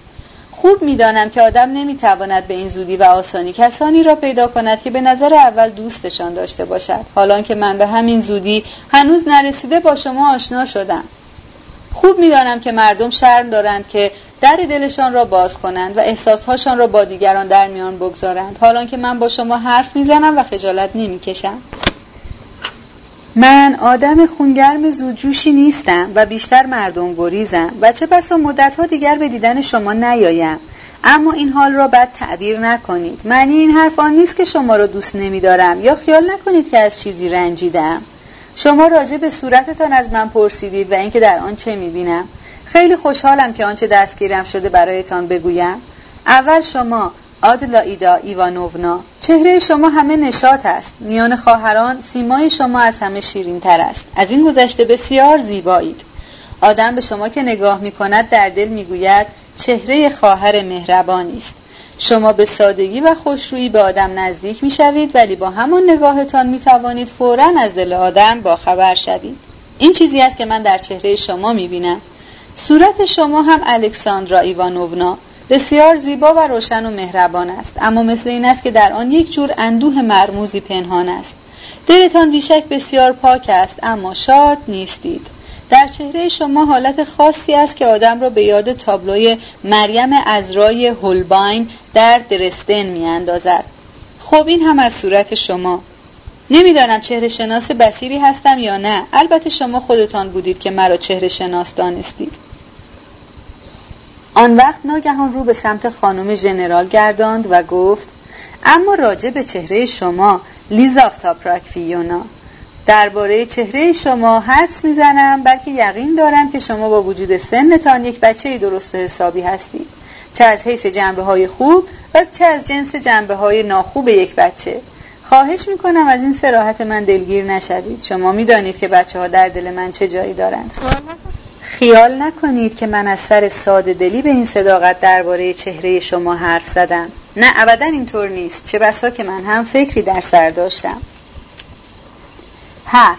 صفحه 126 وقتی پرنس ساکت شد همه با روی خندان به او نگاه می‌کردند، حتی آگلایا، اما از همه بیشتر لیزاوتا پروکوفیونا. او ناگهان به طعنه گفت: خب شاهزاده خانم ها، امتحانتان را کردید؟ خیال می‌کردید شمایی که سرش منت می‌گذارید و مثل یک بچه بی‌نوا زیر بالش را می‌گیرید، حالا می‌بینید اگر دستی بر سرتان بکشد باید خوشحال باشید. تازه از همین حالا شرط کردی که فقط گاهی سرافرازتان کند. خوب به ریشمان خندید و من از این بابت خوشحالم. بیش از همه ایوان فئودوروویچ بور شده. مرحبا پرنس، همین الان حضرت والا به ما سفارش میکرد که امتحانتان کنیم و ببینیم چند مرده حلاجید. اما بگویم درباره صورت من خیلی درست تشخیص دادید. من میدانم که یک بچه درست حسابیم. شما نگفته همین را میدانستید. ولی شما همه‌اش رو در یک کلمه خلاصه کردید. من خیال می‌کنم که من و شما عین همیم و من خیلی خوشحالم که اینطور است. ما مثل سیبی هستیم که نصف کرده باشه. صفحه 126. ولی شما همه‌اش رو در یک کلمه خلاصه کردید. من خیال می‌کنم که من و شما عین همیم و من خیلی خوشحالم که اینطور است. ما مثل سیبی هستیم که نصف کرده باشند. فقط شما مردید و من زنم و سوئیس هم نرفتم. تفاوتمون فقط همین است. آگلایا ناگهان حرف مادرش را برید و با حرارت گفت: زیاد تند نروید مادر جان. پرنس خودش گفت که این اعترافاتش بی‌غرض نبوده و پیش خود حساب‌هایی کرده. دیگران خندان گفتند: بله آگلایا راست میگوید. خب خانوما حالا مسخره کنید. خواهید دید از هر سه شما روی هم باهوشتر است. یادتان باشد هشدارتان دادم. ولی ببینم پرنس، چطور شد از آگلایا هیچ نگفتید؟ آگلایا منتظر است و من هم با او. من اجالتا نمیتوانم راجع به او چیزی بگویم. این را میگذارم برای بعد. چرا؟ مگر جمالش را پشت پرده پنهان کرده؟ نه، ابدا پنهان نکرده. زیبایی شما آگلایا ایوانوونا غیر عادی است. شما به قدری زیبایید که آدم میترسد نگاهتان کند. خانم ژنرال راضی نشد و اصرار کرد که خب همین، غیر از زیبایی چیزهای دیگرش چه میشود؟ بر شخصیت اینجور زیبایان مشکل میشود قضاوت کرد. من هنوز آمادگی ندارم. زیبایی معمای پیچیده است. آگلایدا گفت: معنی این حرف آن است که شما معمایی پیش آگلایا میگذارید. آگلایا معمایت را باید حل کنی. ولی آگلایا خیلی زیباست، مگه نه؟ پرنس شیفته‌وار به آگلایا نگریست و با حرارت جواب داد: فوق‌العاده زیبا، تقریبا به زیبایی ناستاسیا فیلیپوونا، اگرچه صورتشان هیچ شباهتی به هم ندارد.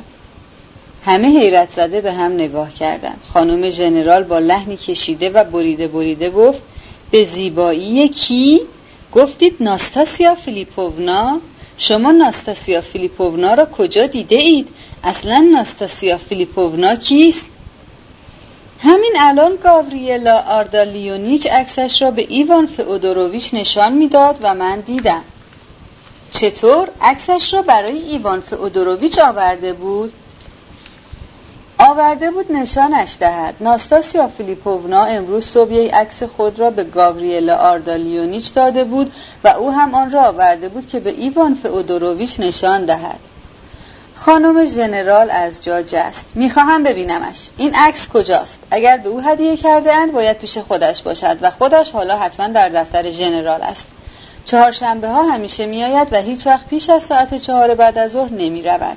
گاوریلا آردالیونیچ را فوراً بگویید بیاید اینجا. ولی نه، هیچ علاقه‌ای به زیارت شمایل خودش ندارم. پرنس قربان قدتان، خودتان لطف کنید و 2 قدم بروید تا دفتر و عکس را از او بگیرید و بیاورید برای من. بگویید من میخواهم عکس را ببینم. خواهش میکنم. وقتی پرنس از اتاق بیرون رفت، آدلایدا گفت: جوان خوبی است اما خیلی ساده است. الکساندرا گفته خواهرش را تصدیق کرد. بله، می شود گفت زیادی ساده است، به قدری که حتی کمی مضحک به نظر می رسد. ولی مثل این بود که نه این تمام آنچه را در دل دارد بر زبان می آورد و نه آن. آگلایا گفت: سر صورتهای ما که اصلاً دم به تله نداد و جلش را خوب از آب کشید و زیر بغل همه من، حتی مادرجان هم، هندوانه گذاشت. خانم ژنرال صدا بلند کرد. شوخی را بگذار کنار خواهش میکنم. دوم مرا اصلا توی بشقاب نگذاشت. من خودم بودم که از تعریف‌هایش خوشم آمد. آدلایدا پرسید تو خیال میکنی خوب میتواند جلش را از آب بکشد؟ من خیال میکنم اونقدر که به نظر میرسد ساده نیست. خانم ژنرال با اوقات تلخی گفت برو پی کارت. من فکر میکنم شماها از او مضحک‌ترید. ساده است باشد ولی میداند چه میخواهد و چه میگوید. البته حرفم را بد تعبیر نکنید. منظورم این است که رک و راست حرفش را میزند و شیله پیله توی کارش نیست. درست مثل من.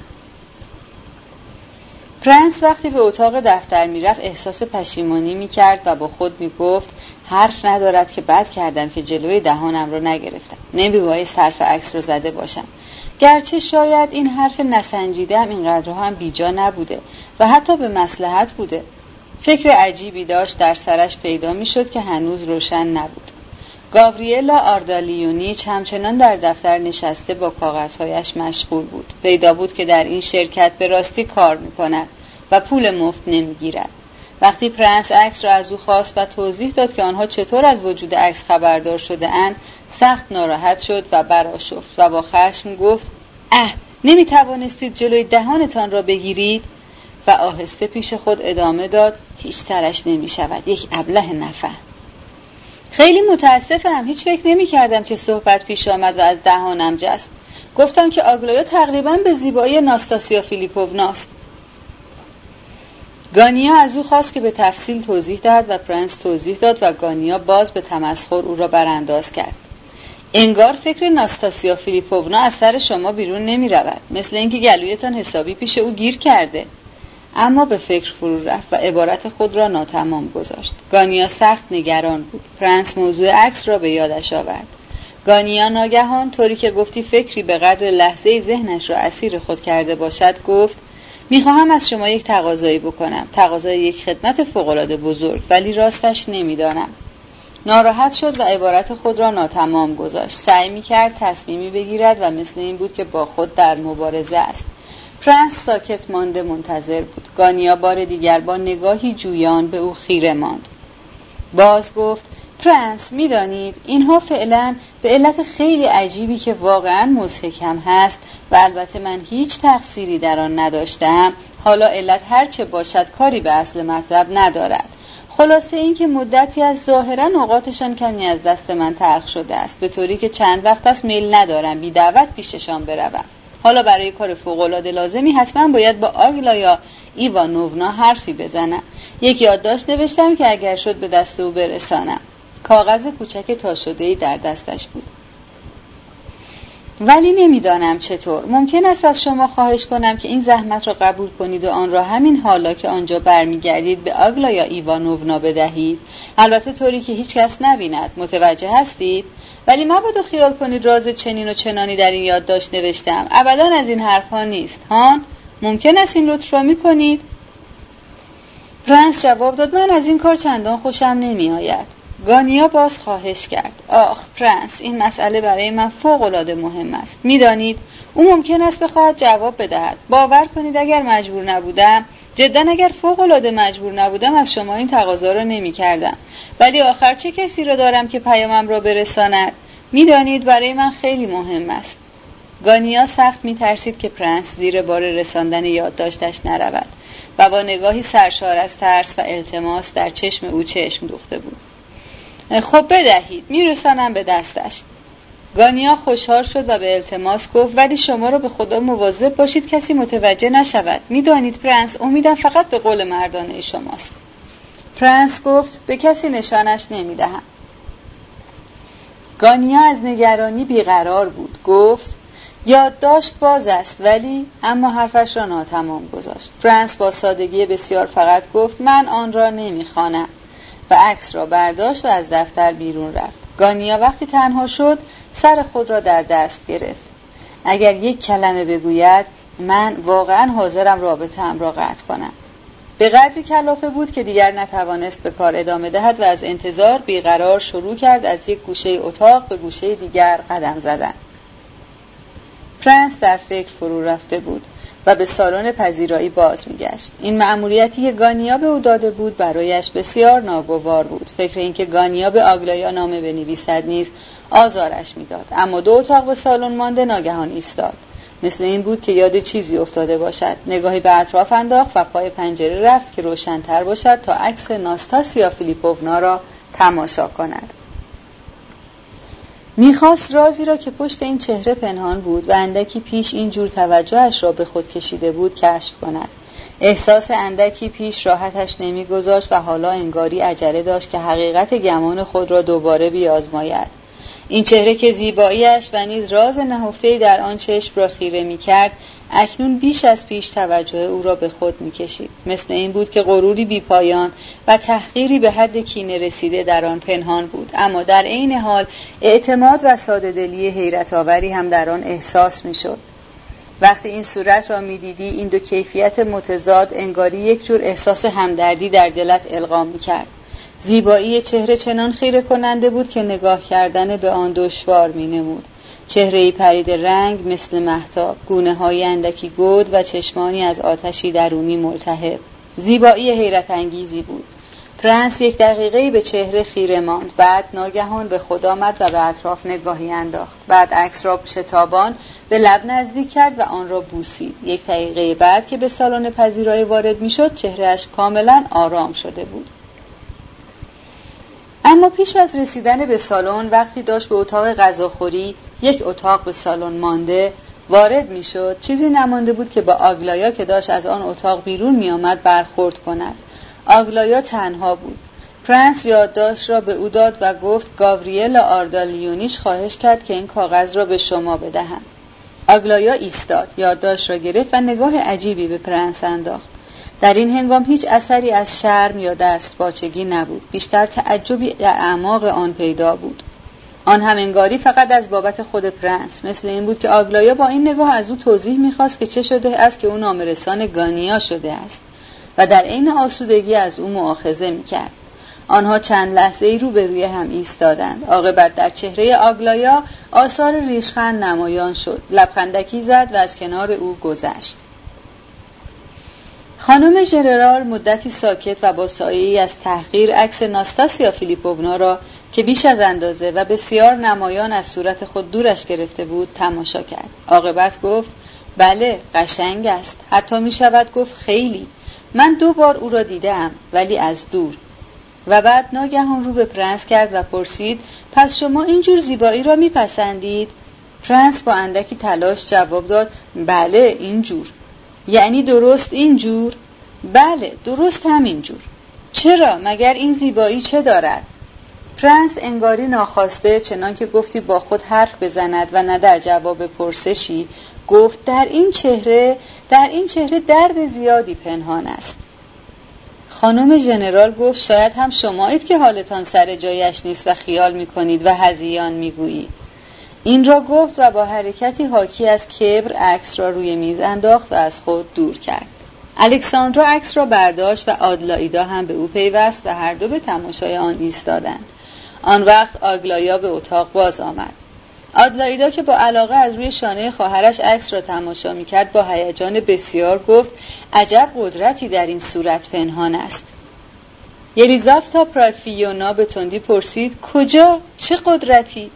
آدلایدا با حرارت گفت این زیبایی قدرت فوق‌العاده‌ای است. با این زیبایی می‌شود دنیا را از این رو به آن رو کرد. این را گفت و در فکر رفته به پشت سپایه نقاشی‌اش بازگشت. آگلایا نگاهی به عکس انداخت و پشت چشمی نازک کرد و لب زیرینش را پیش آورد و دور نشست و دستهایش را روی دامن برهم نهاد. خانم ژنرال زنگ زد و چون پیش خدمت آمد گفت گاوریلا آردالیونیچ را بگو بیاید اینجا، در دفتر ژنرال است. الکساندرا با لحن معنیداری به صدای بلند گفت مادر جان. خانم ژنرال به تندی جلوی دخترش درآمد. 2 کلمه حرف دارم باش بزنم، همین. تندی لحنش دهان الکساندرا را دوخت. معلوم بود که خانم ژنرال به خشم آمده است. بعد رو به پرنس کرد و گفت میبینید پرنس، حالا دیگر اینجا همه چیز پنهانی است. همه دوست دارند رازی را پنهان کنند. کسی تا به شنیدن حرف رک و راست را ندارد. مثلا آداب معاشرت اینجور ایجاب میکند. خیلی احمقانه است. تازه جایی که بیش از هر جای دیگر صداقت و صراحت و شرافت لازم است. میخواهند یکی را عروس کنند. ولی من از اینجور عروسی هیچ خوشم نمیآید. الکساندرا باز سعی کرد که هرچه زودتر جلوی زبان مادرش را بگیرد و گفت مادر جان، این چه حرفی است که میزنید؟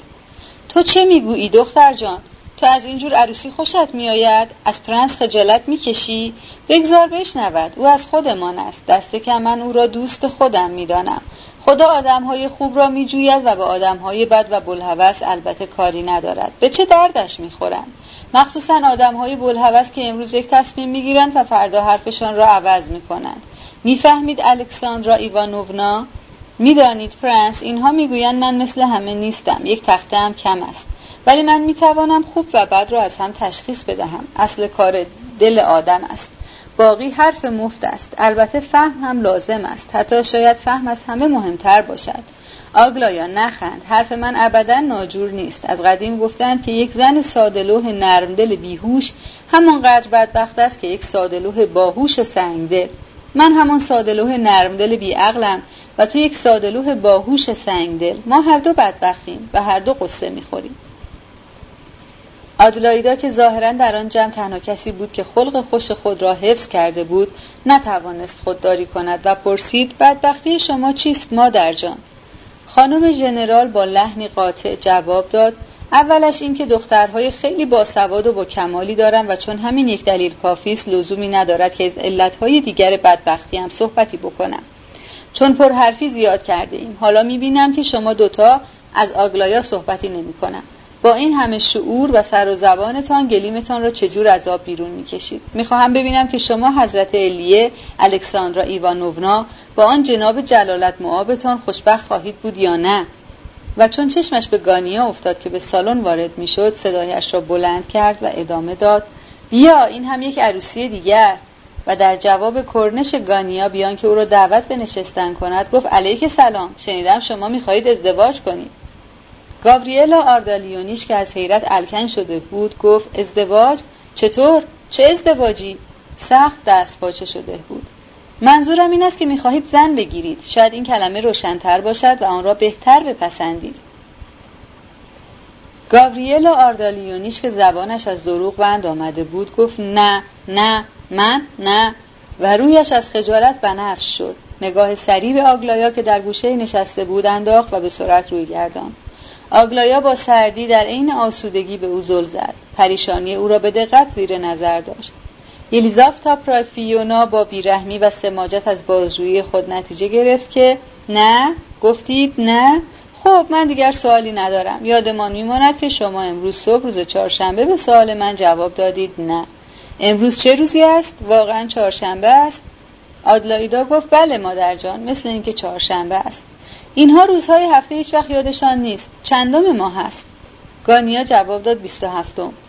27م. از بعضی نظرها روز خوبی است. خب بفرمایید. ظاهرا سرتان خیلی شلوغ است. من هم دیگر باید لباس بپوشم و بروم بیرون. این عکستان را هم بردارید. سلام مرا به نینا الکساندروونا برسانید. بیچاره دلم برایش میسوزد. خب عزیزم، پرنس خدا نگهدار. بیشتر سراغ من بیا. من میروم دیدن دوست پیرم بلاکونسکایا. مخصوصاً میروم تعریف تو را بکنم. گوش کنید، من اطمینان دارم که خدا شما را برای من از سوئیس فرستاده به پترزبورگ. شاید شما کارهای دیگری هم داشته باشید، ولی خواست خدا بیشتر برای من بوده. کارهای خدا بی حساب نیست. خب دخترها، خدا حافظ. الکساندرا تو بیا پیش من عزیزم. خانم ژنرال از اتاق بیرون رفت. گانیا پریشان و سرگشته با دلی پر از کینه عکس را از روی میز برداشت و با لب‌های از زهرخند تابیده رو به پرنس کرد. پرنس من میروم خانه. اگر تغییر عقیده نداده اید و هنوز مایلید در خانه ما زندگی کنید، بیایید تا ببرمتان. تنها که نمیتوانید پیدا کنید. آگلایا ناگهان از صندلی خود برخاست و گفت صبر کنید پرنس، شما باید در آلبوم من یادگاری بنویسید. پدرجان گفت که خوشنویسید، همین الان میآورمش. و از سالن بیرون رفت. آدلایدا گفت خب خدا نگهدار پرنس، من هم باید بروم. با لبخندی دوستانه و همه مهربانی محکم دست او را فشرد و رفت، ولی نگاهی هم به گانیا نینداخت. گانیا همین که با پرنس تنها ماند، دندان بر هم سایید و بر او تاخت و با چهره‌ای از خشم در هم ریخته و چشمانی از قیس شعله‌ور تند و به نجوا گفت: شما باز جلوی زبانتان را نگرفتید و فضولی کردید که من می‌خواهم زن بگیرم. خجالت نمی‌کشید اینجور وراجی می‌کنید؟ پرنس به آرامی و با ادب جواب داد: باور کنید اشتباه می‌کنید. من اصلاً نمی‌دانستم که شما خیال دارید ازدواج کنید. شما شنیدید که ایوان فئودوروویچ گفت که امشب در خانه ناستاسیا فیلیپوونا کار را یکسره می‌کنید و خبرش را برای اینها آوردید. شما دروغ می‌گویید، وگرنه از کجا می‌توانستند خبردار شوند؟ غیر از شما کدام بیشعوری می‌توانست به آنها خبر دهد؟ مگر نشنیدید کنایه پیرزن به ازدواج من با کی بود؟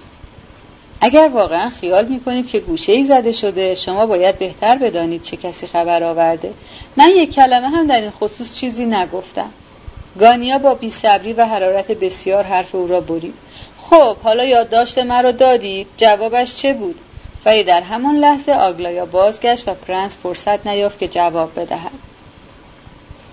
آلبومش را روی میز عسلی گذاشت و گفت: بفرمایید پرنس، یک صفحه انتخاب کنید و چیزی برایم بنویسید. این هم یک قلم، آن هم نو. قلم فلزی است، عیبی ندارد. شنیدم خط‌نویسان دوست ندارند با قلم فلزی بنویسند.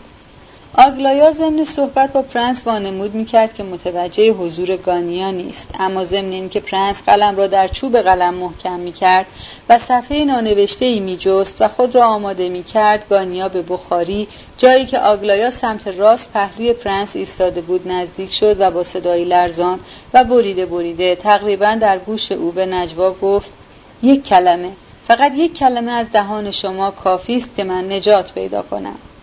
پرنس به سرعت برگشت و آن دو را نگاه کرد. در سیمای گانیا آثار ناامیدی واقعی پیدا بود. مثل این بود که این کلمات را فکر نکرده، با تحول درماندگی ادا کرده است. آگلایا چند ثانیه‌ای او را برانداز کرد. با همون تعجب آرامی که اندکی پیش پرنس را نگاه کرده بود و مثل این بود که این تعجب آرام او، این حیرتی که انگاری معنای آنچه را میشنود نمیفهمد، در آن لحظه برای گانیا وحشتناکتر از شدیدترین تخفیف بود. پرنس پرسید: خب چه بنویسم؟ آگلایا رو به سوی او گرداند و گفت: همین عبارتی را که به شما املا میکنم برایم بنویسید. آماده اید؟ بنویسید: من اهل مزایده نیستم. خب حالا تاریخ امروز را هم زیرش بنویسید. بدهید ببینم. پرنس آلبوم را به او داد. عالی است، واقعا زیبا نوشتید. خط شما فوق‌العاده است. خیلی متشکرم. خدا نگهدار پرنس. بعد چنان که ناگهان به یاد چیزی افتاده باشد افسود: نه، صبر کنید، بیایید، میخواهم چیزی به شما بدهم برای یادگاری. پرنس همراه او رفت، اما همین که به اتاق غذاخوری وارد شدند، آگلایا ایستاد و یادداشت گانیا را به او داد و گفت: این را بخوانید. پرنس یادداشت را گرفت و حیرت زده به آگلایا خیره ماند. میدانم که آن را نخوانده اید و ممکن نیست که محرم این آدم بوده باشید. بخوانید، من میخواهم که شما آن را بخوانید. پیدا بود که یادداشت با عجله نوشته شده است. سرنوشت من امروز معلوم میشود. چطورش را شما میدانید. من امروز باید حرف آخر و پس نگرفتنیم را بزنم. البته من که هستم که شما اعتنایی به سرنوشت من داشته باشید. جرأت ندارم که چنین امیدی داشته باشم. اما روزی چیزی گفتید، یک کلمه بیشتر نبود، و همین کلمه سراسر شب تاریک هستی مرا روشن کرد و چراغ هادی من شد. حالا هم باز کلمه نظیر آن بگویید و مرا از سقوط حفظ کنید. فقط بگویید: بندها را پاره کن، و من فوراً پاره خواهم کرد. وای، برای شما چه کاری دارد که این کلمه را بگویید؟ من در این کلمه نشانی از اعتنای شما به زندگی خودم و دلسوزی شما به حال خود می جویم و آن را به التماس تقاضا می کنم. همین. غیر از این هیچ نمی خواهم. هیچ. هرگز جرأت نمی کنم که خیال امیدی را به ذهن خود راه دهم، زیرا لیاقت آن را ندارم.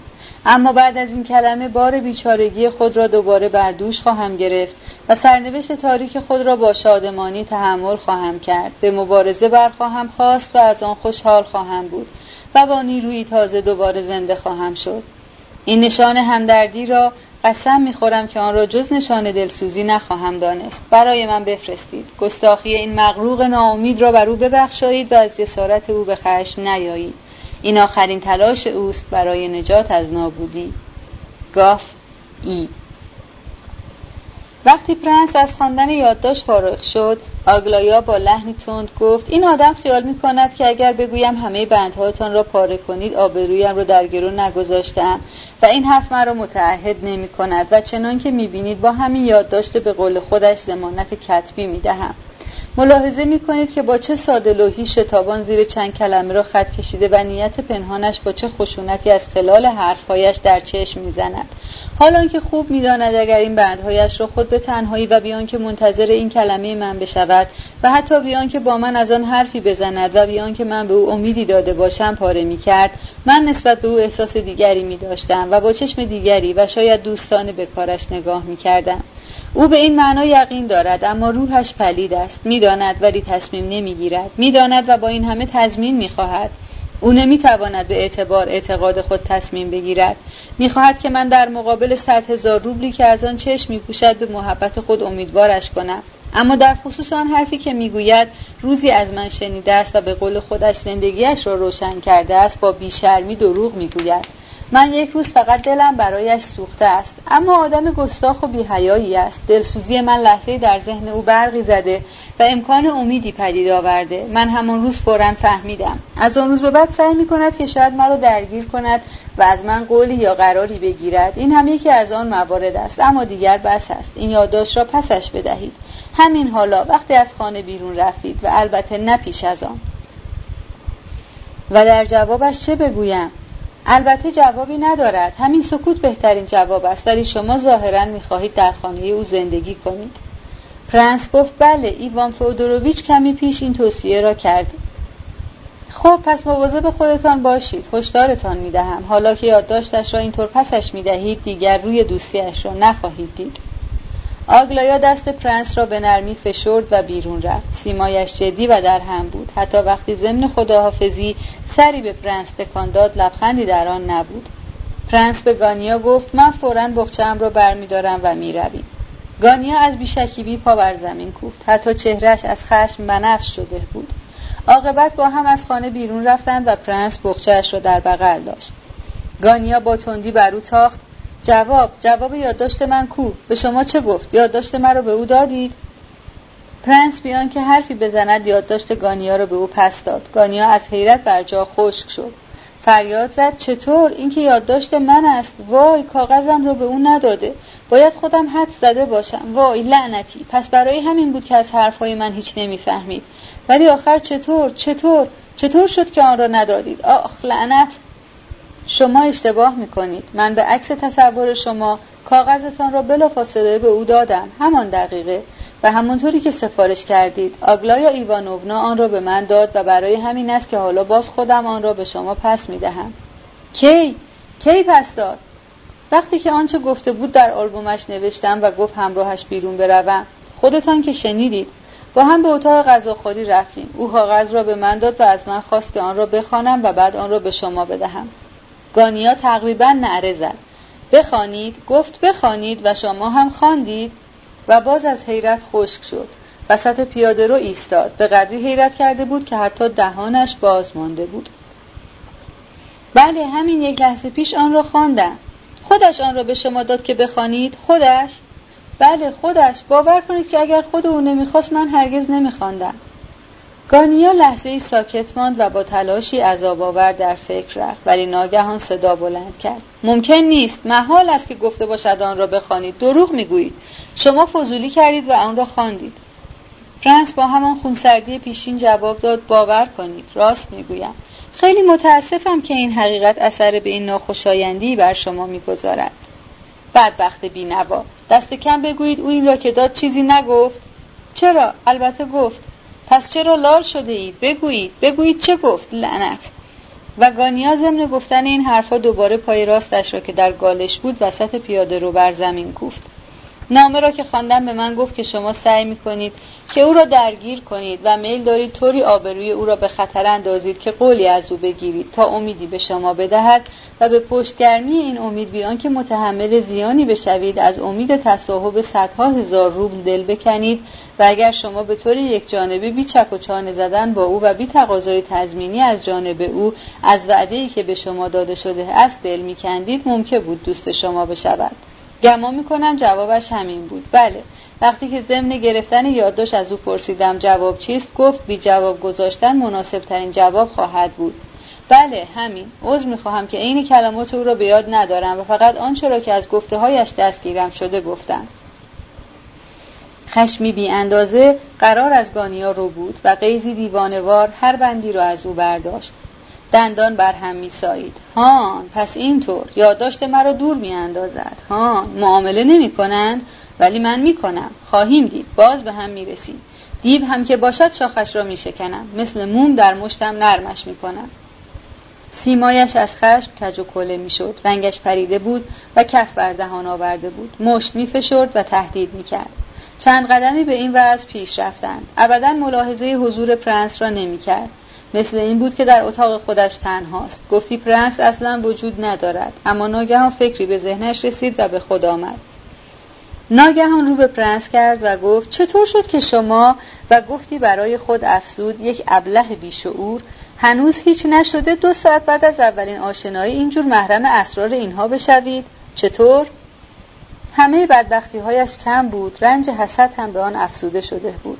حسد مثل دشنه‌ای به قلبش فرو می‌رفت و اندرونش را می‌گزید. پرنس جواب داد این چیزی است که اصلاً نمی‌توانم برایتان توضیح دهم. گانیا نگاهی از سر بدخواهی به او انداخت و گفت برای ابراز اعتماد خودش به شما نبود که به اتاق غذاخوری بردتان، این همان هدیه‌ای نبود که گفت می‌خواهد به شما بدهد. بله من هم تعبیر دیگری برای این کارش ندارم. ولی آخر چرا؟ لعنتی چه کردید؟ چطور شد که اینجور محبتشان را جلب کردید؟ گوش کنید، هیچ قرار نداشت. در آن لحظه همه چیزش آشفته بود و می جوشید، طوری که نمی توانست افکار خود را به نظم آورد. ببینید، سعی کنید اگر بتوانید فکر کنید و درست و منظم به یاد آورید که چه صحبت‌هایی کردید. همه حرفاتان را از آن اول. هیچ متوجه چیزی نشدید؟ نمی توانید به یاد آورید؟ پرنس